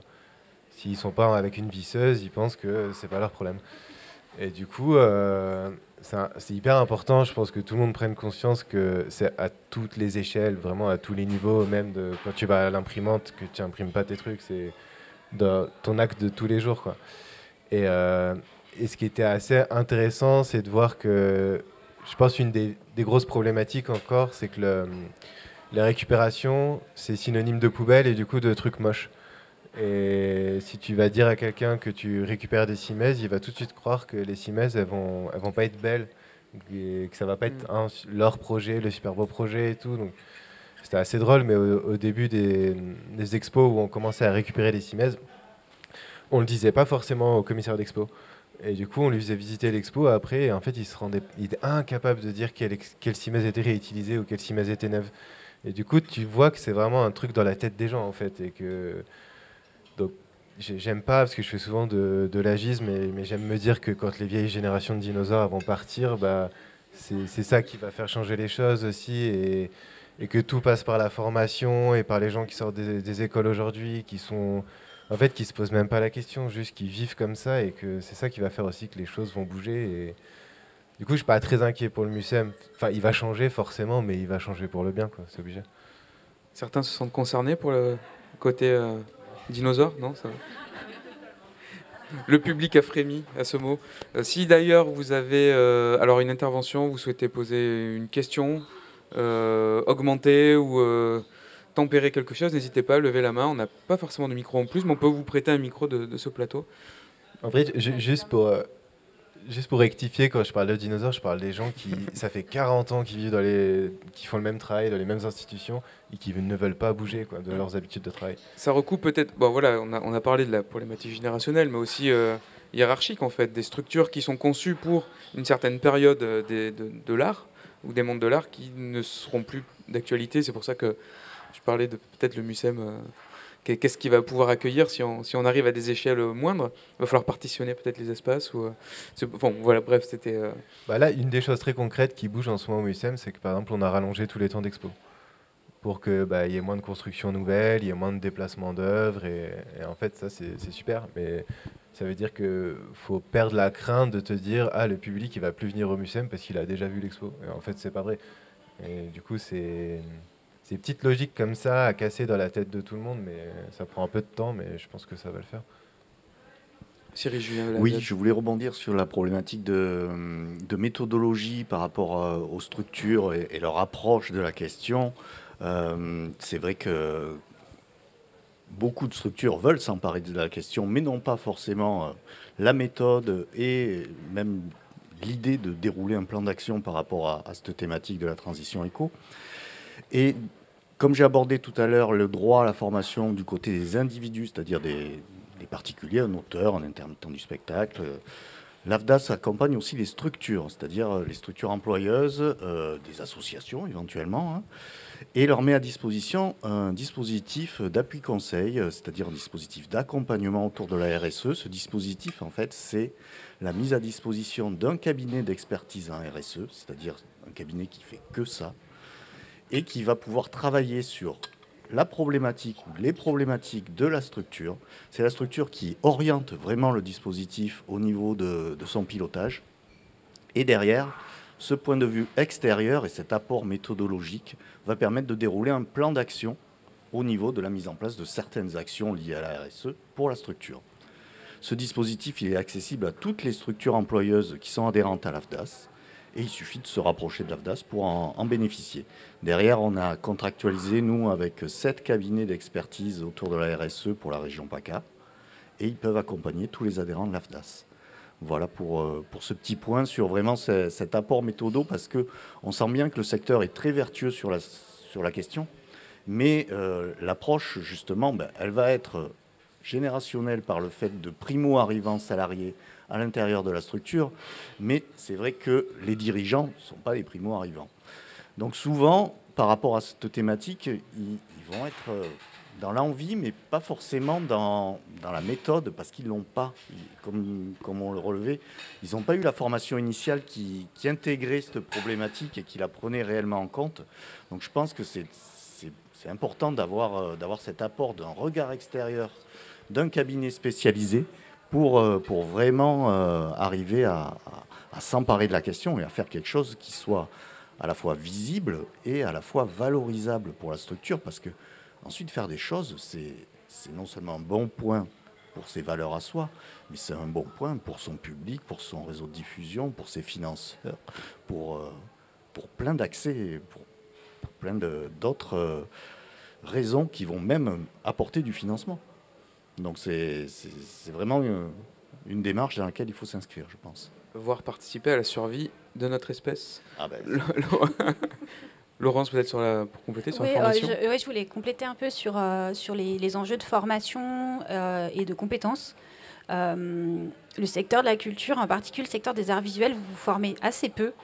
Je viens de, de faire un, une Aïe. enquête et un diagnostic justement sur ce sujet-là. Euh, vous formez peu et pour plein de raisons, hein, manque de temps, aussi des, logiques de partage de connaissances qui ne sont pas nécessairement ceux de la formation. Euh, mais en fait, euh, pour faire face là, euh, et puis aussi pour être en mesure de construire euh, des organisations soutenables, on n'a pas encore vraiment prononcé ce mot, mais c'est peut-être vers ça qu'on a envie de tendre, hein, une organisation soutenable, ben, quelles sont les compétences dont vous avez besoin? Et euh, on voit qu'il y a des compétences, on va dire, des fondamentaux, de la compréhension des enjeux climat, énergie qui sont à, construire. Euh, mais il y a euh, aussi plein d'autres compétences complémentaires. Il y a des enjeux qui vont être plus, euh, plus sur des métiers, sur le management environnemental, métier par métier, bâtiment, euh, production, communication, les enjeux liés au numérique, etc., qui vont être des grandes, on va dire, thématiques où le management environnemental doit se construire. Et puis il y a des enjeux plus complexes ou trans transversaux, le management, euh, on voit qu'il y a des défauts euh, de, de, formation sur ces enjeux managériaux et en particulier le management collaboratif, comment on construit euh, des modes de gouvernance, des modes de décision, des modes de, de pilotage et opérationnel collaboratifs au sein d'une organisation. Euh, des enjeux par rapport à l'évaluation. Euh, on parlait de mise en, de, mise en valeur, de, euh, de, mise en avant des efforts qui sont déjà faits. Et en fait, on ne sait pas vraiment bien les mettre en valeur, mais aussi parce qu'on ne sait pas bien les évaluer. Alors que ce soit la comptabilité carbone, c'est pas sorcier. On est peut-être plusieurs à être formés à ça, euh, c'est pas sorcier. Et c'est très important en fait de savoir connaître en tout cas les grands ordres de grandeur des, des impacts carbone d'une organisation, mais aussi des impacts euh, sur les ressources, des impacts sur les déchets, enfin, de, déchets ou de pollution. Euh, et ça, c'est vraiment essentiel, ne serait-ce que pour voir que secteur des arts visuels, ou en tant qu'à vous, euh, euh, membre du réseau PAC, ben, en fait, c'est peut-être pas si représentatif que ça, mais aussi pour voir où vous pouvez faire des efforts encore. Donc, euh, des enjeux d'évaluation, on va dire quantitatifs des impacts, mais aussi des enjeux d'évaluation qualitatifs euh, de vos efforts. Quel impact ça a sur les artistes Quel impact ça a sur les publics Quel, euh, Est-ce que, en fait, quand on ralentit une programmation, qu'est-ce que ça fait sur un écosystème économique? Euh, autour Donc ça, c'est des enjeux à, à, construire aussi en termes de compétences, de partage de connaissances.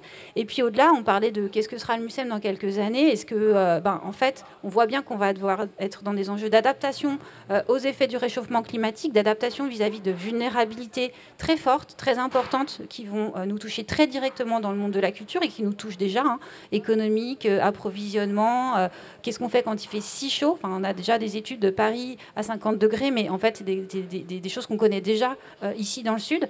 Donc, en termes de compétences, qu'est-ce que ça signifie euh, d'être en mesure d'accompagner vos équipes euh, ou de, construire une pensée prospective, de, d'expérimentation, de, prototypage aussi, d'action, pour s'adapter et, adapter vos structures aussi aux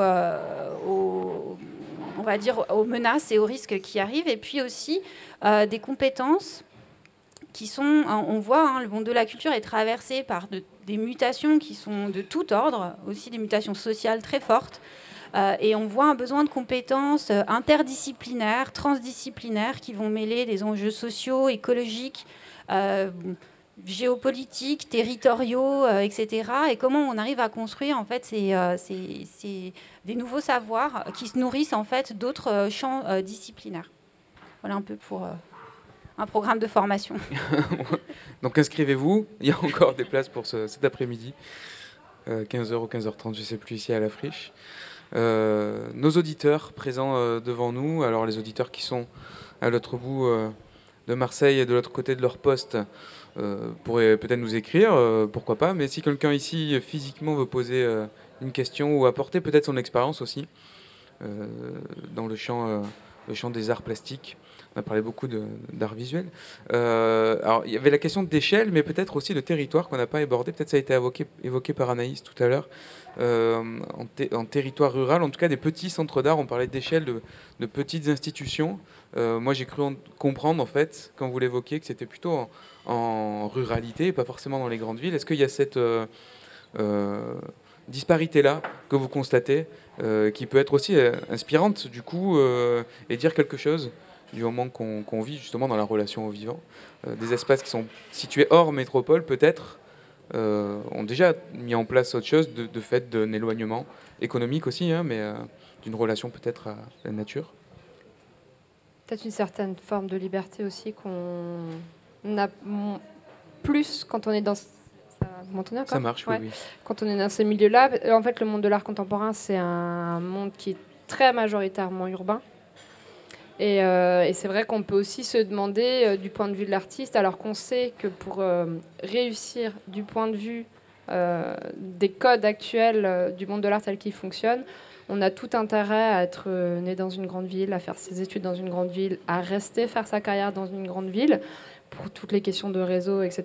C'est vrai qu'on peut se demander quelle est la place laissée à la ruralité dans la pratique artistique et qu'est-ce que, qu'est-ce que des artistes vont aller faire en milieu rural, parce que certains font le choix justement d'aller en milieu rural, mais pour retrouver une certaine forme euh, de, de, liberté, en fait, dans, dans, la manière de faire, d'expérimenter, euh, sans toutes ces contraintes qu'on peut avoir euh, dans, les, dans les grandes villes, et aussi qui finalement questionne complètement cette question de la reconnaissance et, et essaie de trouver d'autres moyens, d'autres formes de subsistance qui sont connectées aux pratiques artistiques. Euh, je peux citer des exemples de, lieux de, recherche et de création euh, qui sont à la fois, enfin, qui ont des espaces de permaculture qui vont nourrir les résidents et qui en même temps sont les lieux sur lesquels, euh, à partir desquels vont se développer des nouvelles pratiques artistiques. et, oui, assurément. alors, c'est deux choses. C'est l'écologie, c'est la question du temps, et on en a beaucoup parlé. C'est la question du lieu. Et dans la question du lieu, euh, je ne sais pas si Francis Allais qui disait ça, qu'on prend soin que de ce qu'on aime et, c'est par le temps qu'on passe en fait avec les, gens, avec les choses, etc., euh, qu'on développe ce lien et qu'on a envie de, prendre soin. Euh, et, voilà, donc il y a beaucoup de choses extrêmement intéressantes qui se passent en fait en, milieu rural et qui sont allées à regarder de, de, plus près et qui donnent, je pense, beaucoup de réponses, en tout cas, à toutes ces questions. Il y, a, quelque chose de très important à avoir en tête quand on parle de transition écologique, c'est que la transition écologique, elle est tout le temps très contextuelle et euh, à contextualiser. La, façon dont on va s'adapter, à atténuer les impacts, ne pourra pas être la même selon son territoire de vie, et les enjeux ne sont pas les mêmes selon son territoire de vie. Donc il y a un besoin de connaissance de où j'habite, où je suis, c'est quoi les réalités de mon territoire. Et aujourd'hui, non seulement on ne connaît plus nos territoires, en fait, on ne sait plus euh, l'état de nos sols. Euh, qui pourrait nous parler de l'état des sols autour de Marseille et de la production agricole Pas, grand monde. Et, euh, parenthèse, il y a eu un événement juste à la friche, là, Terre Commune, la semaine dernière avec une exposition qui retrace un peu la relation entre agriculture et urbanisme. En tout cas, des gens se sont posés la question il n'y a pas longtemps ici même. Merci de, contribuer à, corriger cette trajectoire de méconnaissance dans laquelle on est, cet éloignement dont on parlait. On s'éloigne de plus en plus du vivant, de comment fonctionne la nature. On ne sait plus comment ça marche. Et non seulement on ne sait plus comment ça marche, mais on ne comprend pas à quel point ça va changer très vite, très fort, euh, et comment ça va changer très vite, très fort. Euh, et donc c'est le double mouvement. Non seulement il faut qu'on réapprenne à, comprendre comment ça fonctionne, et il faut qu'on essaye d'anticiper un, minimum euh, les transformations qui vont bouger autour de nous.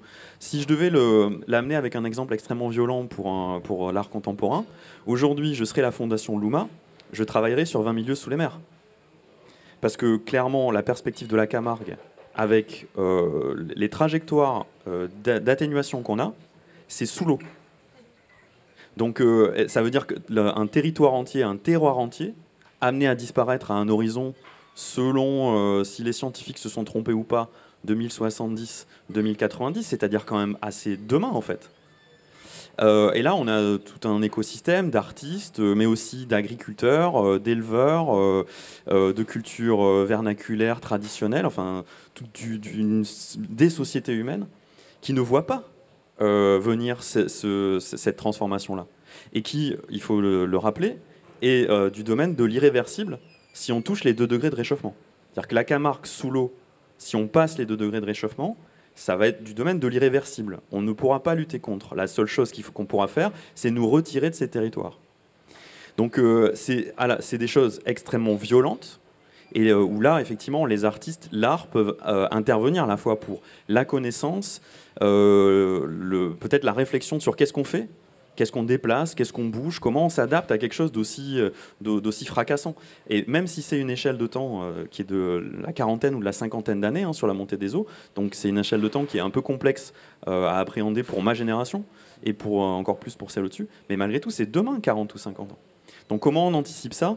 Moi, ça m'interpelle en fait, voilà, bah, notamment la Fondation Luma ou l'événement Agir pour le vivant. Euh, je ne vois pas ces questions émerger là, alors que ce que nous racontent les scientifiques et les trajectoires d'atténuation sur lesquelles on est, là, euh, on, est sur un gouvernement français qui anticipe une trajectoire d'adaptation à 4 degrés de réchauffement pour la France. Et elle est cohérente, cette trajectoire d'adaptation, aux trajectoires d'atténuation qu'on est en train de suivre, enfin qu'on est en train de ne pas suivre plutôt. Euh, donc il faut qu'on se raconte ça aussi en tant que société. c'est tout le sel de l'arrêté du Conseil d'État d'hier euh, recondamnant l'État français pour une action climatique. Je vous rappelle le contexte, la commune de Grand-Sainte, euh, à côté de Dunkerque, qui attaque l'État français parce qu'ils euh, réalisent qu'ils vont couler du fait de l'inaction climatique et notamment de l'État français. donc si on ne se raconte pas ces histoires-là, si les artistes s'emparent pas de ces sujets-là, au-delà des questions d'éco-responsabilité, de soutenabilité, du tri de nos déchets, on va passer complètement à côté de l'enjeu de société qui, est devant nous euh, et d'un enjeu qui est profondément euh, culturel et qui touche tout le vivant, mais donc, nous inclus, parce qu'on fait éminemment partie de ce vivant-là. J'ai tout plombé là. on, sent un frisson. Ah, c'est bien. Une réaction? Oui? Ah oui, alors on va vous trouver un micro. Ah, merci Cyril Julien vous tend le micro orange, merci beaucoup. Marie, vous le passe. Bon, c'est vrai, après un tel discours, c'est difficile de retourner sur des choses un peu plus basiques, euh, mais euh, sur comment essayer de sauver toute cette situation. Mais euh, sur l'art visuel, moi, je me pose souvent la question, vous avez parlé des matériaux, de la responsabilité, évidemment, de la structuration, de la pensée, de l'échange et de la, de la collaboration. Moi, je, je suis architecte et scénographe, et moi, je me pose la question aussi de l'espace. C'est-à-dire que je trouve des fois euh, simplement qu'il y a trop d'espace pour les expositions, euh, que le concept de la white box, des grandes hauteurs, euh, des grandes surfaces, parfois, est-ce qu'elles ont vraiment lieu d'être et que, que ce soit pour les artistes de repenser peut-être leur travail tout simplement que oui, une simèse, ben, on, peut faire maximum 2,50 m, donc éviter de faire des trop grandes œuvres, ça serait, ça serait cool, parce que du coup, il y a tout un impact sur toute euh, la façon d'exposer et de présenter le travail, mais aussi euh, la question aussi de, euh, sur la hauteur de climatisation, ça a tout un impact sur la climatisation, l'éclairage, etc. Donc tout le, concept de la white box, de peinture blanche, grande hauteur sous plafond, grands espaces, il y a un vrai souci là, moi je trouve, écologique et environnemental. Et pourtant, c'est un exemple, c'est la référence qui perdure auprès des, tant des commissaires que des artistes. Donc moi, ça me pose énormément de problèmes à mon échelle. Voilà. Sur les infrastructures d'accueil de l'art. Laurence Perriard. Oui, bah, c'est un héritage. Il y a eu une grande vague de monumentalité euh, dans, la construction euh, des, édifices culturels et des bâtiments euh, pour l'art contemporain. On a été, je pense, ça fait partie des, endroits où les, gestes les plus spectaculaires ont été faits ces dernières années. Et bah, c'est un héritage. la question, c'est comment on arrête de construire ce type de bâtiment dans le futur? comment on revoit aussi les critères de ce qu'est un bâtiment culturel, en tout cas pour les constructions futures? Et la question aussi, bah, comment on adapte euh, aussi ces bâtiments existants euh, euh, aux enjeux bah, énergétiques, parce que c'est surtout ça à quoi tu fais référence, et aussi de matérialité d'occupation. je n'ai pas une réponse toute faite hein, comme ça, mais j'ai quand même le sentiment que c'est du cas par cas. Il y a des endroits où, bah, dans les politiques d'investissement et de réhabilitation, on va pouvoir peut-être retravailler ces espaces-là. Euh, et euh, dans certains cas, ce sera pas, ce sera. Mais euh, là, aussi intéressant, c'est aussi de faire appel à la créativité bah, des architectes, des scénographes, des artistes, des commissaires, pour être en mesure d'occuper ces espaces-là dans les saisons dans lesquelles on est. C'est-à-dire, ben, s'il fait très chaud, est-ce qu'on doit les occuper ou pas? Donc, Vous savez que le Palais de Tokyo a pris la décision de fermer sa grande verrière l'été, puisqu'il y fait trop chaud. Euh, de plus en plus de lieux vont se poser la question des, expositions d'été. C'est un sujet qui, je pense, est un sujet prospectif pour vous toutes et tous. Euh, qu'est-ce qu'on, quand on est dépendant aux expositions d'été, euh, ce qui est le, cas de beaucoup d'entre vous, comment on va ajuster à la fois les œuvres, la programmation, la santé, la sécurité des personnes qui, qui, sont dans ces espaces-là. C'est un enjeu prospectif aussi très fort de, de, réussir à, à travailler de manière fine tous les grands enjeux euh, autour de ces, euh, de ces espaces euh, monumentaux dont nous héritons et qu'on ne peut pas, on va dire, condamner non plus en tant que tel. Puis la, black box dans le spectacle vivant ou la white box, c'est les, mêmes problématiques et en même temps, il peut y avoir des formes d'avantages qui est que ces, ces structures-là permettent une standardisation qui permet à de l'œuvre, euh, à, une, typologie d'œuvre de circuler de façon un peu standardisée. Donc on peut travailler l'éco-conception. On est euh, à chaque fois qu'on va être dans du prototypage, euh, c'est compliqué de faire de l'éco-conception de prototype. C'est plus facile d'éco-concevoir des choses en série. C'est pour ça que l'industrie va assez, assez bien, peut aller assez bien vers de l'éco-conception. Et pour nous, secteur culturel, la question est redoutable de l'éco-conception. Parce que justement, on est par, par définition du prototype. Je vois dans le champ de l'opéra, le chantier aujourd'hui, c'est comment euh, la boîte noire, on la standardise pour que l'ensemble des maisons d'opéra puissent travailler à nouveau ensemble, coopérer à nouveau et faire circuler des œuvres euh, qui pour l'instant ne circulent même plus. C'est-à-dire que pour l'instant, globalement, on a des opéras qui font leur propre production, puis elles tournent quasiment pas. Et, au mieux, les décors vont être un tout petit peu réutilisés, mais la plupart du temps, ils sont stockés dans des containers. Donc en fait, la, boîte noire, elle, pourrait au moins, et la boîte blanche, c'est la même chose, pourrait avoir au moins cet avantage de la standardisation qui permet à une certaine typologie d'œuvres de, de, circuler facilement, de façon standardisée, et on éco-conçoit cette partie-là de la circulation artistique. Mais moi, je ne peux pas répondre à la question, est-ce que c'est cette partie-là de l'art qui est essentielle? Ça, c'est à vous de répondre à cette question en tant qu'artiste, en tant que curateur, en tant que. Moi, je peux dire en tant qu'éco-conseiller ce qui est soutenable, pas soutenable, ce qui, peut marcher en termes de, de, soutenabilité, mais je peux pas dire si c'est essentiel ou pas. Est-ce qu'on a encore besoin de boîte blanche, boîte noire demain pour faire euh, culture, euh, développer l'art, développer le regard des, euh, citoyens et des citoyennes? Ça, je sais pas. C'est à vous de, en, en, tant que professionnel de cette, de cette esthétique-là de décider à quel point peut-être on n'en a plus besoin. Et si on n'en a plus besoin, alors il se pose la question extrêmement difficile pour nos sociétés de comment on démantèle. Euh, encore une fois, c'est comme ça, c'est moins violent pour vous. Je vais rester dans le spectacle vivant. si on se pose la question sur les grands théâtres nationaux, les grandes scènes nationales, si on se dit c'est plus ça qu'il faut faire, il se pose quand même une question extrêmement difficile qui est comment on démantèle. Parce que comme tu le disais tout à l'heure, c'est 40-50 personnes qui travaillent, donc c'est 40-50 emplois, plus tout l'écosystème qu'il y a autour les techniciens, les artistes, etc., des habitudes de fonctionnement. En fait, on a une société qui sait très bien construire, mais qui ne sait pas du tout démanteler. Euh, la seule euh, façon dont on sait travailler, euh, pardon, je vais utiliser un mot extrêmement grossier, des formes de décroissance, c'est la crise et la récession. On ne sait pas décroître de façon contrôlée, on ne sait pas sortir de ce qui marche plus. Notre seule manière de, sortir de ce qui marche plus, c'est crise ou récession. Peut-être qu'on a quelque chose à inventer autour de cette logique de démantèlement. C'est pour ça que moi j'aime bien les travaux d'Alexandre Monin, euh, euh, je ne sais pas si vous les connaissez, qui, qui travaillent sur ce sujet-là. Comment voilà, on, sort de ce qui ne marche plus C'est un exercice redoutable et difficile. Merci David Un, un rebond sur le plateau Une question oui, vous avez parlé de sobriété. la, question dans les arts visuels qui est en train de se poser euh, clairement, c'est la question du ralentissement euh, auprès des centres d'art, des fracs, etc. Mais ça pose un sujet qui est celui de l'économie de l'artiste, puisque ralentir, c'est faire moins de projets, donc euh, permettre à moins d'artistes de montrer leur travail. on a parlé aussi de la question de la coproduction, qui est peu présent dans le monde des arts visuels où on est plutôt sur des logiques d'exclusivité. Donc ça pose toujours question. Euh, chaque centre d'art a envie de faire la première expo de tel artiste parce que la presse en parlera une fois mais pas deux, etc. etc. Et, pour apparaître euh, dans l'actualité nationale des centres d'art, il, y, a souvent cette question de l'exclusivité de la première exposition A, etc. Euh, donc ça pose quand même la question de l'économie de l'artiste, qui est déjà dans le monde des arts visuels une économie précaire. Euh, qui est moins, moins les questions du spectacle vivant. Donc voilà, c'est comment aujourd'hui on arrive à être, prendre soin du climat, mais aussi prendre soin des artistes.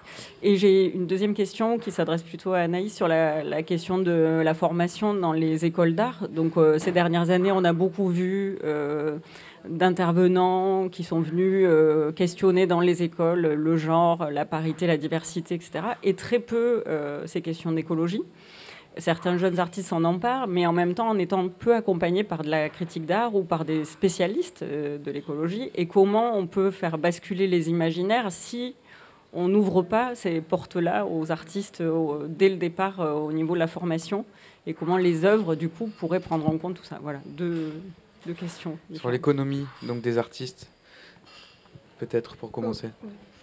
Laurent, euh, Anaïs, David Earl. Euh, peut-être en une phrase ou une formule, il euh, y a, peut-être deux enjeux. dans la culture aussi, il faut qu'on se pose la question de la répartition et la redistribution des richesses. question très difficile, mais je pense que si on répartit mieux les richesses produites, alors du coup on pourrait résoudre une partie de la péréquation économique dans le soutien aux, aux, jeunes artistes, aux artistes émergents, aux artistes précaires. Et puis moi j'ai une formule qui est moins de matière, plus de salaire. Euh, je pense qu'il faut peut-être qu'on se dise qu'il y a un enjeu à ce que l'argent en production aille moins sur la partie euh, matérielle que sur euh, le temps de travail. Et ça rejoint ce qu'on se disait, c'est-à-dire éco-concevoir, penser des choses plus soutenables, ça prend souvent plus de temps. et la péréquation économique peut se trouver là, un peu moins de matière et du coup plus de salaire. Oui, en fait, ça rejoint ça, ça, rejoint, pour le coup, je vais mettre à part spectacle vivant, alors que c'est pas mon truc. Mais ce qu'a sorti le, le, le Syndéac par rapport à produire moins, euh, lever. Comment? Oui, c'est ça, produire moins. lever, lever, euh, lever un peu le tabou sur le sujet, tout en précisant que c'est euh, c'est pas faire moins de culture, c'est moins d'œuvres euh, produites, mais plus de diffusion. Effectivement, ça répond pas à la question de l'exclusivité, mais ça, c'est aussi des logiques. Euh, et puis la presse aussi doit faire sa propre déconstruction. Euh, donc, euh, donc oui, pour moi, c'est pas incompatible parce que c'est aussi, on, parle de fin de ralentir, c'est aussi permettre à l'artiste de ne pas être dans cette surproduction où l'artiste un peu soumis à sa galerie, laquelle est soumise au temps du marché, des foires, etc. Ou qui va dire à l'artiste, il me faut tant d'œuvres, machin, etc. C'est trouver une autre mode de financement, en fait, euh, financer euh, le, le, temps de l'exposition, euh, ce qui n'est pas forcément une évidence qui commence à l'être, mais, mais qui est un débat quand même aussi très très récent dans le monde de l'art, c'est-à-dire je, t'invite à exposer, donc je te donne la visibilité, donc tu es reconnaissant, reconnaissante, mais sans considérer ça comme, comme du travail. Donc, effectivement, et puis, et puis ça, ça rejoint déjà la, la, la, question de l'échelle, à quelle échelle on, on doit intervenir et, euh, notamment euh, le fait que quand tu parlais tout à l'heure d'individualiser euh, les responsabilités, les artistes sont aussi toujours un peu, enfin, des fois un peu agacés qu'on leur demande à eux de faire des efforts, etc. Quand eux-mêmes, même s'ils font tous les efforts sur la matière, sur etc., sont pris dans un système et, dans lequel, notamment, une fois de plus, ces modes de financement sont pas toujours adaptés au temps de création, qui sont des, enfin, voilà, gagner en qualité de, de, de, création. Et, oui, donc la question se pose au, niveau des financements, à la fois des financements publics et privés. Et pour répondre sur la.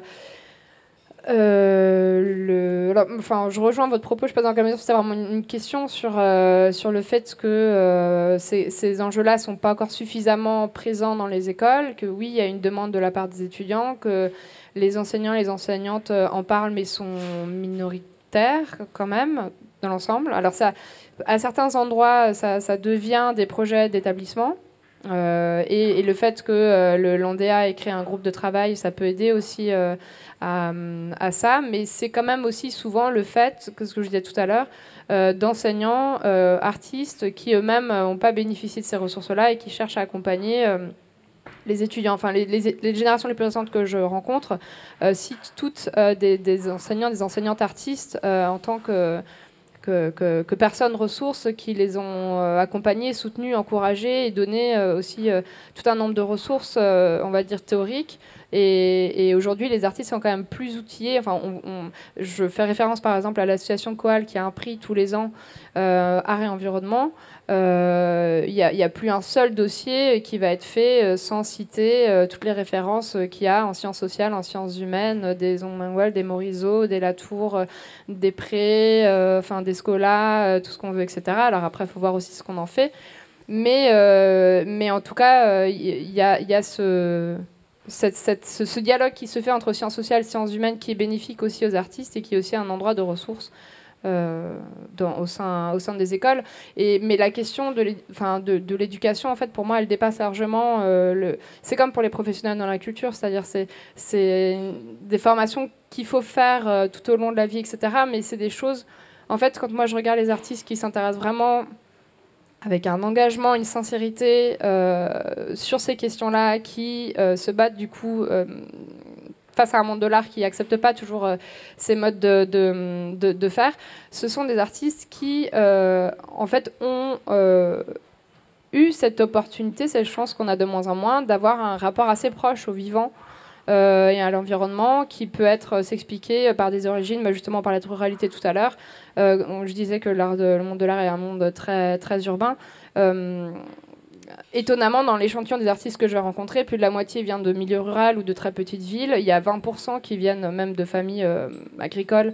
En, France, on en est à, à moins de 2%. Et dans les écoles d'art, euh, j'ai regardé les chiffres, euh, oui, au mieux, on est à 1,4%.